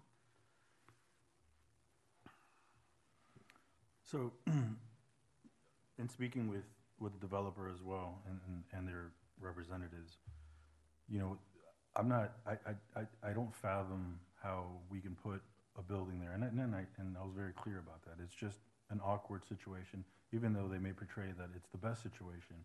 I just don't see it. And for us to kickstart a particular movement in that area would be something that really needs planning, you know, and it, this would stick out like a sore thumb. Um, I don't think it would be beneficial. I think I think it needs a little bit of timing. Not saying that, you know, the mayor, meant, and I said the same thing to them. I, I don't think this is dead by all means, but it just needs mm-hmm. a lot more planning. And by the way, to us to do this, it'd be a sole source directly with them. I'd rather open it up. So, um, so that was that for that particular situation. The other thing I very much considered was the avenue of you know, having more revenue, more assets to the city, which, you know, the affordable housing would do. Um, we also need to, compl you know, com we need to speak about the big issue that we're having with waste. And we have an opportunity as a city to really meaningfully, meaningfully do something to kickstart an opportunity to help a problem. And, and I think that's what we're doing today. And um, whether, whether it's American Waste, or, or if they're able to fulfill the negotiations with Miami-Dade County, all the issues and all the bureaucracy you're probably going to have to go through. If you're able to go do that, I think it's a great problem that we're going to go solve. And if it's not you for A, B, or C, I mean, Waste Connections would, or any other company could come by and we can talk about that. And we have options. but I do like the opportunity to go ahead and, you know, and I've been back and forth on this. It's not an easy decision to make, but I really truly feel that we can really kickstart a solution, and I'm all about solutions. So that was my comments on that. Can I ask you guys one more question? Sure, go right ahead, Madam Vice Mayor, recognized. Would you be willing to commit to spending some of those dollars to better our public works department? They need it. They're I, working under tense, guys. I, I wholeheartedly agree with that sentiment. We should, we should we should we should take advantage of the revenue in large measure to help rationalize that yard, which has been lacking investment, and we can maybe deal with the uh, the uh, fuel tank that we uh, know is going to become a problem in a couple of years, and, and pay for that capital outlay as well with with these resources. So that certainly would be something I would support, Madam Vice Mayor. I think the resources are truly needed to find personnel that we're lacking and, and really help morale and do a lot better, better things in that facility. So I one hundred percent agree with you. Yeah, because those those guys are very much like the police department is for our safety. They are for our health. Yeah, no, mm-hmm. no doubt. They need Thank us, you for mentioning guys. that. Thanks, guys. Okay. Without any further comment, is there a motion on item eight, please? I move item eight. Is there a second? I'll second. So a motion by Commissioner Corey and a second by Commissioner Kaye. Uh, seeing no further discussion, Madam Clerk, if you can call the roll on item eight, please. Yes. Commissioner Kaye? Yes. Commissioner Corey? Yes. Commissioner Lehman? Yes. Vice Mayor Bonich? Yes. Mayor Fernandez? Yes. Item passes five zero. Thank you all for your interest. Look forward to getting this done. Thank you. Okay, uh, colleagues, do you want to take item six or let, let's take item ten? Hopefully that you have a couple questions. Yeah, it's a little bit easier. So, Madam Clerk, if you could read uh, item ten for the record, please. Yes, item ten. An ordinance of the Mayor and City Commission of the City of South Miami, Florida, amending Chapter four, Alcoholic Beverages, Article one in General, Section four dash two, con Conditional Use Approval of Requirements, Nonconforming Use, Certificate of Occupancy, and Chapter fifteen, Offenses and Miscellaneous Provisions, Article one in General, Section fifteen dash sixty-three, Mobile Vendors of the City Code of Ordinances, to modify conditions related to food service in connection with the service of alcohol beverages, including allowing mobile food vendors for drinking place, bar, lounge within the hometown district under certain conditions.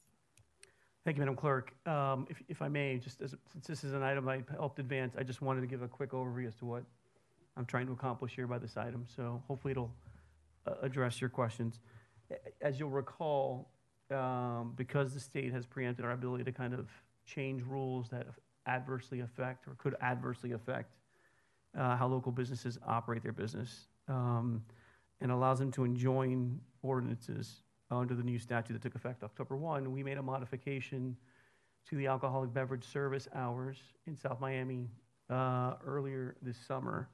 And so uh, that affected two establishments in particular, um, one of which had expressed a desire to me to possibly bring onto the property a mobile food truck to be able to sell food to patrons after hours. So obviously our local restaurants are under enough pressure. We don't want to hurt our brick and mortar establishments. But I thought it could be, we could prudently do this by allowing for the sale of, um, uh, with a food truck on premises after ten p m And the city attorney can further elaborate on the restrictions for uh, a couple of uh, alcoholic service, alcoholic beverage service establishments uh, located within our town center. That's really the intent of the of the ordinance, is to kind of help give them another outlet to serve their patrons in a way that did not necessarily um, conflict or compete with our our brick and mortar restaurants, who we all want to do everything we can to support. Mister City Attorney, would you want to elaborate on the other guardrails in the in the proposed ordinance? Sure, sure. So, uh, in keeping with um, you know the the not competing with the area restaurants, uh, the operating hours are from ten p m to four a m Again, our, our uh, alcoholic beverage establishments cannot serve alcohol after four a m Uh, based on the rules that we adopted. So this would this would allow them for those last few hours to provide some food to to their patrons. Um, all supporting equipment for mobile food vendor operations, um, including all their tables, all their all their little side, you know. Uh, uh, I guess, uh, supporting things, generators, fans, all of those things uh, would all be on private property. This is not to be on public property. That's not the intent here. And then um, the truck is, is to be removed daily uh, from seven to eight p m so it doesn't become a permanent setup. Yeah, so it's got to be a mobile kitchen. Right. Now, there is one other side of this, which is a cleanup, um, because we were already in the alcoholic beverage uh, uh, portion of the code. Um, the inexplicably, uh, we had some old rules, I guess not explicably, they were old rules, uh, did not allow an alcoholic service bar coupled with a restaurant, um, which is not the way modern restaurants work, uh, a lot of them. Uh, so we went ahead and cleaned that up since we were dealing with food and alcohol. We, we, we, we could, we could, this was the opportunity to do that. So we, we cleared that up. Any questions, colleagues? Commissioner Kaya? City Attorney, so we, we're not allowed to sit specific seatings for alcoholic beverages anymore? We are providing... I was joking. I was joking. No. Okay. We're keeping I saw, brunch. I saw you cross that off. Uh, sorry. Uh, uh, Mayor, this is a question for you. Um, establishments that sell food will not allow to have food trucks. No. Is there a percentage of sales that will allow that? Or is so there, any, there, any, any establishments that sell food will not allowed to be have food trucks at late night? So, so the with respect to the mobile food vendors, it's limited to and to, to a bar. I don't right. know exactly. There's a defined term in the code. I forget what it is off the top off the top of memory, but we limited to bars. So businesses that are in the business of selling primarily liquor, primarily, primarily, so that sell Correct. under their licensing, most of the revenue, the majority of the revenue is derived from alcoholic beverage sales or spirits. So, not from food. So, so under our code, we consider a restaurant if you if you serve fifty-one percent or more of your revenue is derived from food. And that's consistent with state licensing standards correct. for both. Just to correct. So this this is an this is a a a bar that does not have any any food served. It has some not enough food sold. No, based on percentage of sales is what you guys were saying. No, no, no, no, no. One is a restaurant. A restaurant that happens to have a, a, a bar, like, you know, an alcoholic beverage service associated with it. That's not who would get the mobile food vendors. Can I, can I ask my can I ask my colleague a question? Because yes. I think it may, may we may get to the issue, which is, are you concerned that a a bar that already has a kitchen will try to bring on a mobile food truck on their premises? I'm not concerned about it. I just want to make sure that's clear. That's we're not we're not trying to provide for that, but to the extent that it's not clear, I would ask the city attorney that the intention here was to give a establishment without kitchen facilities. I, I understand that opportunity. But uh, there is in the in the code the way it's written right now that there is if you have a kitchen if you don't meet the fifty percent or whatever the criteria is for for food that you are still allowed to have a food truck at late night. I'll give you an example. I don't know if I should mention any names, mm-hmm. but I'll, I'll, I'll give you an example. Uh, Town, which no longer exists, has revenues in alcohol of seventy-five percent. They have a kitchen and they do twenty-five percent in sales. Are they allowed to have a food truck? They're not. I don't believe they're. It's not clear though. I don't. I don't believe their u their their their use categorization is consistent with. No. Uh, it, it, no. It but was a, it was a. It was a. Yeah, yeah, yeah, yeah. No, but I think it, it's a good. It's a good. It's a good intellectual. Yeah. I mean, it's a good question, but I think where we are, they have to identify themselves as a as a yeah. bar in order to qualify for this benefit. Perhaps we, right? we we tighten it up and we say, you know, a, a bar that has no food no food service.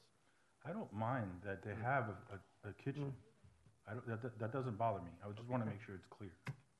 Uh, uh, right, but but which which side? What's the pleasure of the commission? Which side do you want to fall on that? Because I can clear it up either way, but I just need to know which, what policy wise what you guys want. Is it is is this to be a uh, an attribute for just a bar, no kitchen? I, I my preference was a bar with no no kitchen, simply because we had done something that yeah. affected their operating hours, their op their sales hours. That was my. That was my that was my intent. I'm open to a modification if you'd like to introduce one. I have a question. Yes, ma'am. How many how many bars do we have with no kitchen? Just Two, one. To my knowledge. Two. Yes, ma'am. In the whole city, what are they? I believe it's uh, Boogan, Boogies uh-huh. and uh, B T's. Yeah. B T's has a kitchen. It's not a legal kitchen, to my understanding. Oh, that's a different yes, question. Yeah, yeah, yeah, yeah, yeah. We have no record. We understand that there was an enforcement action on the part of the county fire department right. recently. So, yeah. Oh, okay. But anyhow. Rumor has it they have good burgers. Yeah, there you go. I wouldn't be able to tell you. He's not speaking from first-hand experience. Uh, okay, so so essentially this is for two businesses. Um, but I just, I have three questions. Yes, ma'am. Actually, three comments. I'm going to use Bougainvilleas as an example because I, I think we're all very familiar with where they are geographically speaking. they have their parking lot on the side of their building. So you literally have to walk in front of their parking lot and alongside their parking lot to get to town. You see it from Taco Craft, you see it from the ceviche place.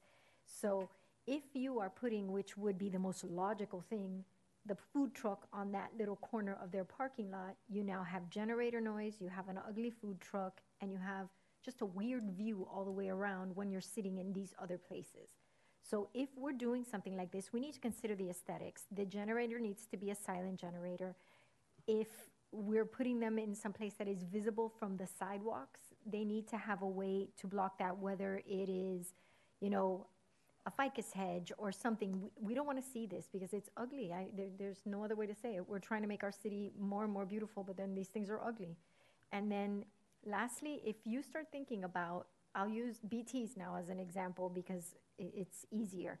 You've got a food truck coming here at eight o'clock at night to set up for whatever starts at eleven, eight o'clock, nine o'clock. That's still dinner service. So you've now got a guy on a, in a truck going back and forth and back and forth and back and forth on that one-way street to be able to stick himself properly into the parking lot at B T's, if that's where it's gonna go, for his eleven o'clock shift. So before eleven o'clock, he's disrupting dinner service in that in and out, and you know, taking out this and taking out that and starting to cook the food and the smell that it comes with that. And I'm not opposed to having these. I, I just think if this is something that we wanna do, these things either need to be stationary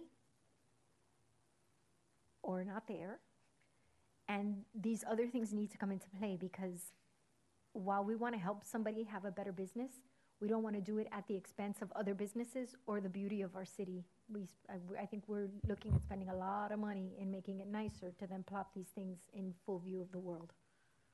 Yeah, I, I don't disagree with your comments, and, and yeah, Commissioner Levin, I will let your questions, comments, sir. Sorry, man, I don't want to interrupt you. No, go right ahead, sir, please. I, I already spoke on the side. Go ahead. So, what first question was I Vice Mayor's question. Um, which establishment will this benefit? I want to touch base on. So I, I agree with everything the Vice Mayor said following, and I so appreciate that she brought that up, because those weren't items I was going to mention.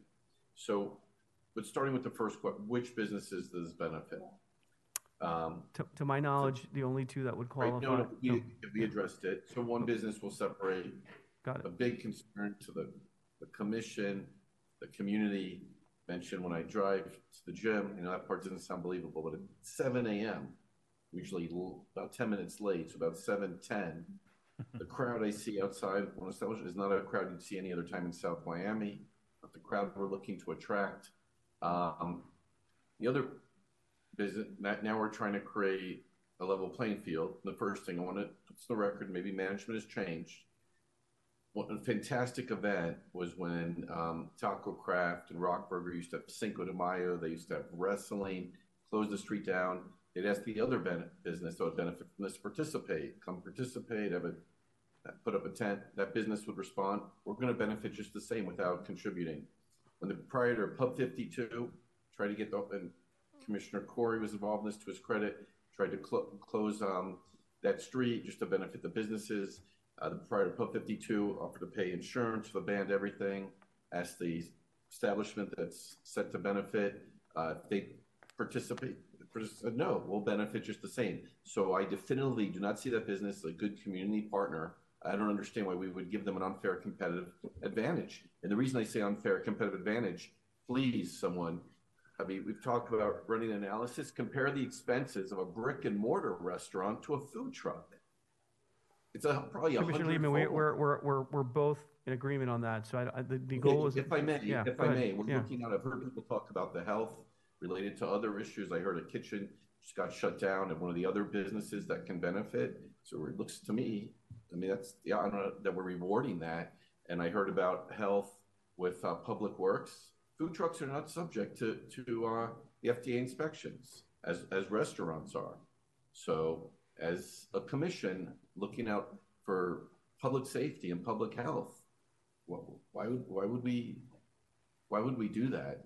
And then the other thing is, I mean, who said it?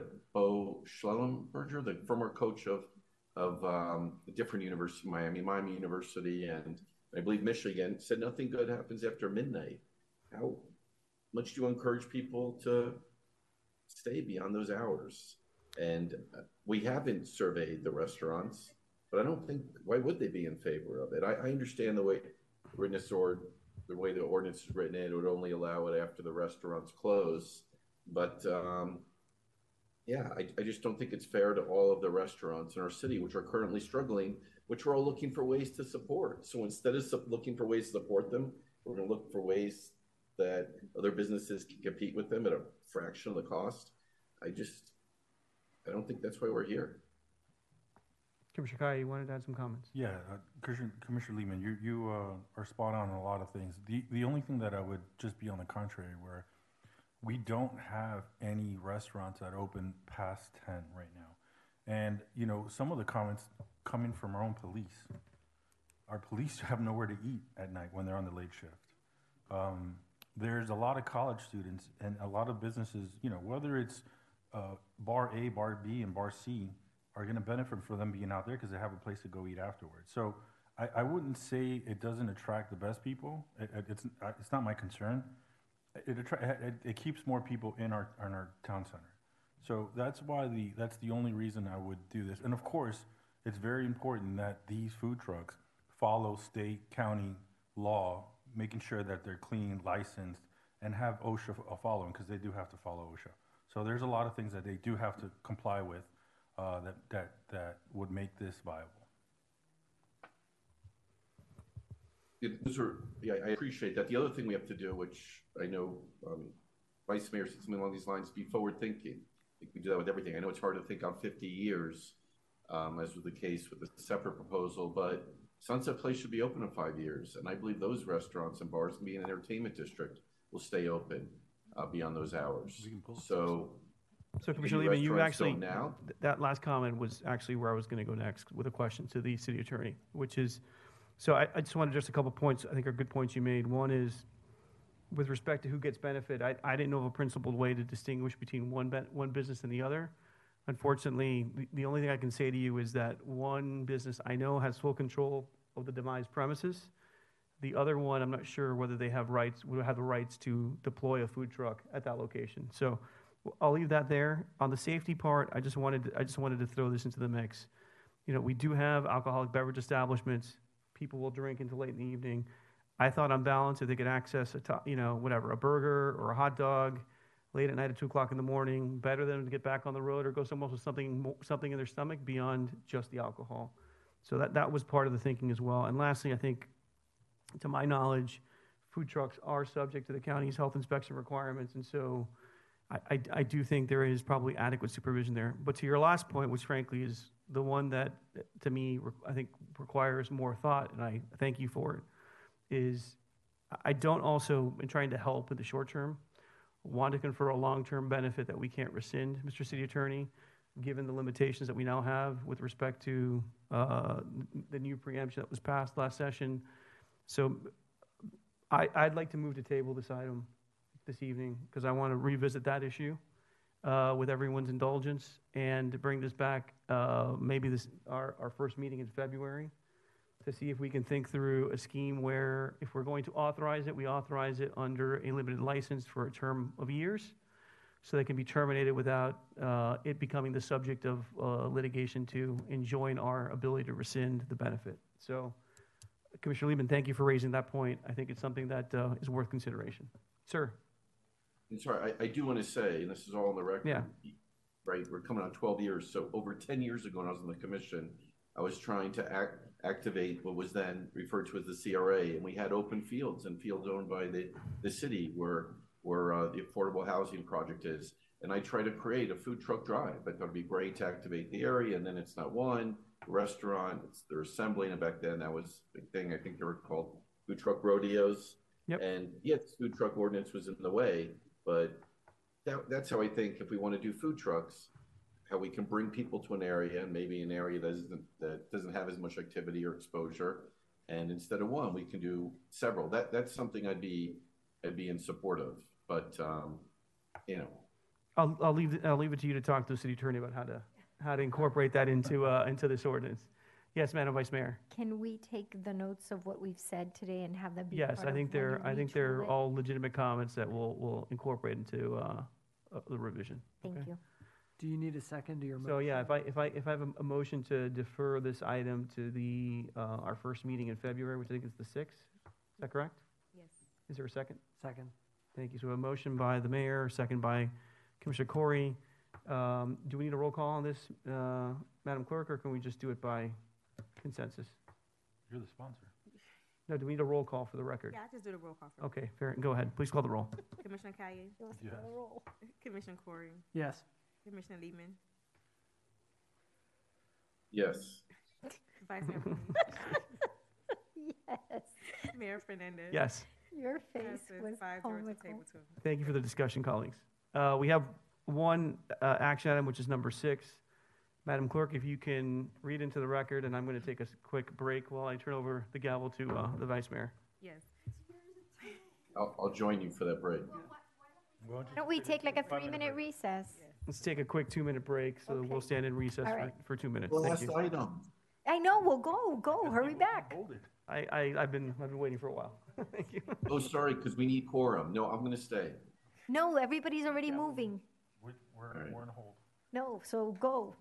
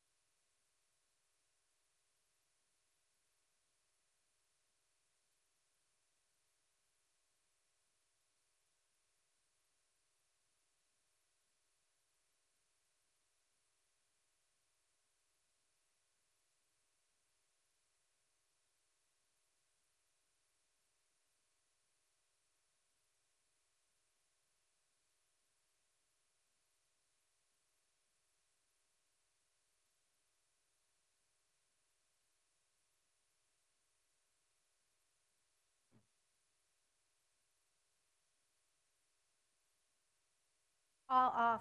Oh. Okay. Item six, a resolution of the City Commission of the City of South Miami, Florida, approving an interlocal agreement with Miami-Dade County regarding the South Miami Library, authorizing the city manager to negotiate and execute the interlocal agreement, providing for the conveyance, leaseback, and participation of the library parcel and the potential redevelopment of City Hall property. Thank you, Madam Clerk. Uh, Mister City Attorney, can I impose upon you to kind of walk us through this revised draft of the interlocal and its current posture? Um, appreciate the summary. Sure thing. Um, so first off, I want to make absolutely clear the county has not signed off on this version yet. Um, what what this resolution does is approve the form of the lease, or I'm sorry, the, the interlocal agreement. Um, there may be some further negotiation uh, needed to be had, uh, which the manager. This resolution would empower the manager to do so. Um, so. With that out of the way, The library parcel. What this provides for is for the library parcel to be um, basically grouped with the city's uh, portion of City Hall in any R F Q and R F P uh, that, that, that comes forward. Um, the city would have thirty months to, uh, to select a developer party and then um, execute an agreement between the city and, and the developer party uh, over the entire assemblage. Um, the county would, at, at this, once transfer of the property occurred, the county would continue with a uh, basically a, a dollar a year lease. Um, right now, what the county holds, maybe I should tell you that first.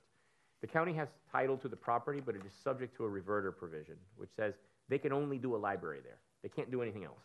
Okay, if they ever do anything else, it, that property reverts back to the city of South Miami. So that's what they have. Okay, they are they would be conveying the property back to the city, and then uh, th under this agreement, and then the city would uh, manage the R F Q and R F P and, and manage the development of the property, and the concept would be to, once a new library is constructed, and a new library would be constructed on this property, that's what this provides for, uh, they would get a lease of that, of that new library facility for one dollar a year. Uh, the new library facility would be fifteen thousand square feet. That's, that's kind of their, their wish list. It would have some parking for employees. Um, it would have multimedia rooms and all kinds of other things. What, and then how the county would derive value from that in order to, to, to, to pay for that. Uh, they currently have eight point eight percent of the, of the overall property. That's what, that's what the library parcel is. They would derive out of the total amount that uh, the value of, of that lease, they would get eight point eight percent of the, of the total value on the same terms that the city got. So for instance, if there was a lump sum payment as part of the, you know, what you guys negotiate uh, with the developer, uh, they would get eight point eight percent of the lump sum payment. If there was an annual rent, they would get eight point eight percent of the annual rent. Okay, that's the way it would work. And out of that share, that's what would fund the development of the library, of the new library parcel. So the new developer would build it, but it would be, that would be funded via that. If there's an interim facility that is needed, that would also be funded from that, from that portion of, the, of, of their share. It would not come out of the city's share. That's, kind of, that's, that's the big point. Um, in terms of other provisions, let's see. Um, I already told you it was a fifteen thousand square foot uh, facility. Um, it's, uh, um, the county would have final approval rights over what goes into that facility and the design. Um, they would also have some level of, of oversight uh, regarding the construction process, but the procurement would not be a county procurement. It would be a city procurement. We would manage it. We would be the permitting agency. We would manage all permits as well. Um, and that, so that would fall on, on, on us. It would be subject to our, our procurement rules. Absolutely, or any not the county procurement rules. That's correct. Okay. So from, from our perspective, the county's deriving fair market value because they're getting their share of the overall. In fact, I, I would venture to say they're getting even, even greater than fair market value, really, because their, again, their, their ownership of that property is subject to that limitation, that restriction. Um, but, you know, I, I think it's a very fair deal for the county. Um, but we want to incentivize them to, to participate. So, so just to just to elaborate on what the open points are between in the last draft that was sent back to us that that are not reflected in this term. So the, the, the points where we have disagreement, remaining disagreement with the county kind of are as follows. One, the amount of parking. They want guaranteed in any solicitation. They're asking for basically one space for every three hundred fifty square feet. So that's about forty-two parking spaces. That they would have to be provided. We have not agreed to that for the f simple reason that they don't have those rights today. Whatever parking is made available, it's made available at our discretion. We have offered to provide, I think, as many as five spaces for employees, or um, what was the number, Mister State Attorney? It was five in the last, the, the previous turn yep. of the document. Yep. They came back with basically forty-two. Um, yep. So we, we have. We have it unresolved right now. It's blank, so, it's so blank we, in the lease in front so of it's, it's, it's, it's open, but our goal is to give them basically no more than they need to park their employees. Um, again, the reason being they don't have that benefit today, they don't have that right today, and we certainly do not want to have the deal burdened with that unless it's something that makes sense in the economics, but um, or, or they're willing to pay for themselves. Uh, on the relocation front, as I discussed this point with the city attorney and the manager, um, they had asked the developer or us to pick up the cost of their relocation, any interim library use. Uh, it's been communicated to us that their plans were to renovate this library with the Coral Gables Library. That renovation was done at their expense. Any relocation in the interim facility was also done at their expense. From my perspective, if that's their plan, right, they should carry the burden of that obligation since they'd have that obligation anyways. It's not something that should fall to us or should fall necessarily to the developer part, party as a, a part of the compensation. And I know that we are all very nervous about doing long-term dollar-a-year leases, but I just wanted to highlight that in the lease, they would be responsible for the maintenance and CapEx for the facility, which is something that, you know, we have not necessarily done in our prior leases. So all, all we're really trying to do is liberate the value in the site. I think we've been very generous with them in giving them the full value of the real estate, notwithstanding that it's subject to a reverter provision that we could argue about. It should be worth less than eight point eight percent. Uh, but in terms of the maintenance, their, their parking rights, uh, their relocation costs, we're trying to keep the parties in the same position they're in today. So that's what we're sending over if we adopt this agreement. Uh, those are the three, I think, open points of contention. I think we'll get there. I think we'll see it's a reasonable deal. We'll certainly at this point elevate the conversation with the electeds uh, at both the county on the mayor's side and the commissioner, and hopefully we can get this onto an agenda here at the beginning of the year to get this done. At the county level. At the county level, correct. Colleagues, do you have any questions for myself or the city attorney? Commissioner Liebman, I see your hand on your chin, so I think you're chomping at the bit. Go ahead, sir. Uh, thank you. So I'm prepared to sponsor this. Just want to make it clear again, they have zero parking spaces now. Yep. Um, not in position, I mean, I'm not constrained to support doing forty-two. Um, curious how large the library is. Libraries are getting smaller. Can access the library. Yeah, the library, the library Perfect. size, you know, we the, the, the, the agreement, correct my recollection, because I haven't read this draft. You know, I read the prior draft, I think led to this draft. We had we've had conversations about whether or not we could share spaces, mm-hmm. uh, so as to maximize the efficiency of the footprint. Obviously, reduce the cost of the replacement facilities, so we could all get more money, right? Because that's we obviously want a deal that's fiscally uh, advantageous to both parties. What we took away from that conversation, there's probably of that fifteen thousand square foot wish list, there's probably about two thousand square feet of conference space that could be shared space. Uh, that we could jointly program, so it could get as small as thirteen thousand square feet. But the thirteen thousand square feet is probably about the size of the existing facility, plus or minus ten percent. I don't want to misrepresent that, so it's it's a little bit bigger, but it's not that much bigger than the current facility, which is, unless you've got a better number, Mister City Attorney. No, I, I think that's accurate. That's accurate. Yeah. The fifteen thousand is, is bigger. It's bigger, yeah. It's a bigger facility than what they have now, but, um, but it's, it reflects Uh, the type of facility, like a, they, they want a first-class facility here, like they've built in other jurisdictions in the last few years. They they, they realize that this is an aging uh, asset. Commissioner Liebman, any further questions? No, so sorry, it's a comment. It's just the last thing I'm going to say. We've been, been well for five years prior, so well prior to this commission getting elected, been having the same conversation with the county. I thought there was a deal with the previous iteration, but. Um, Look, if the county doesn't want a new library to serve the public, I, I don't want to continue this dance anymore.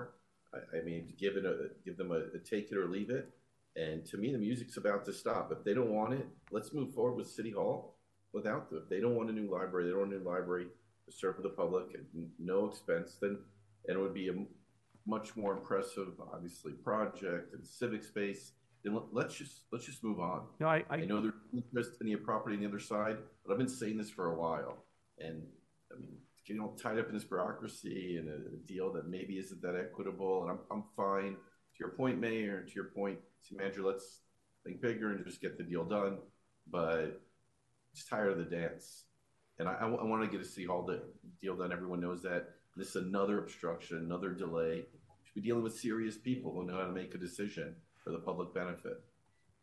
Well, amen to moving forward, which is why we brought this item today. So hopefully in, in, in hopefully voting this up and sending it over, They know we're committed to this position, and uh, hopefully they'll accept it without without further modification.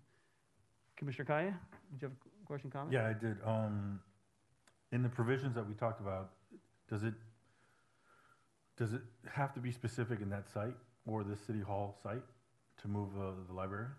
Yeah, they, they their their one kind of non-negotiable point has been that they wanted to stay on the footprint of the site. I I would say that if there, you know, I'll speculate and say if there was an alternative that we could point to, they probably would be open to that. But since they're in the absence of something real, I think they've just they're having a hard time envisioning.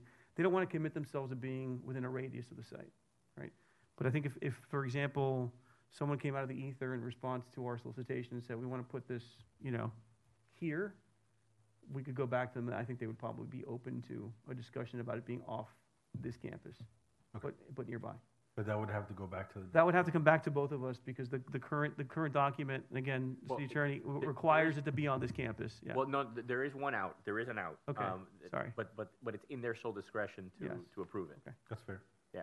Yeah. But but there is an out built into this. Yes. If we find another location that they're okay with, they, they can they can approve it. Okay. Commissioner Liebman, sorry. Sorry, to elaborate on my previous point, um, the, pr the previous proposal for the new City Hall development did not include the library. So I asked the city manager, deputy city manager, to share those renderings with the commission. You could still see how impressive a project it is without that parcel. Now that said, obviously we all, we're all in agreement. I believe it would be a much better project if we include the library. But just so you can understand what a backup, you know, what it would look like without the library, you may want to look at those those renderings. Um, and it, that, those renderings also incorporated the Silva Martin building, and it was very impressive. Thank you. Madam Vice Mayor? I just have one thing, and that is if we're going to use the conference rooms as a flex space between City Hall and the library, we need to make sure that there is verbiage in there in what takes precedence, because if not, I...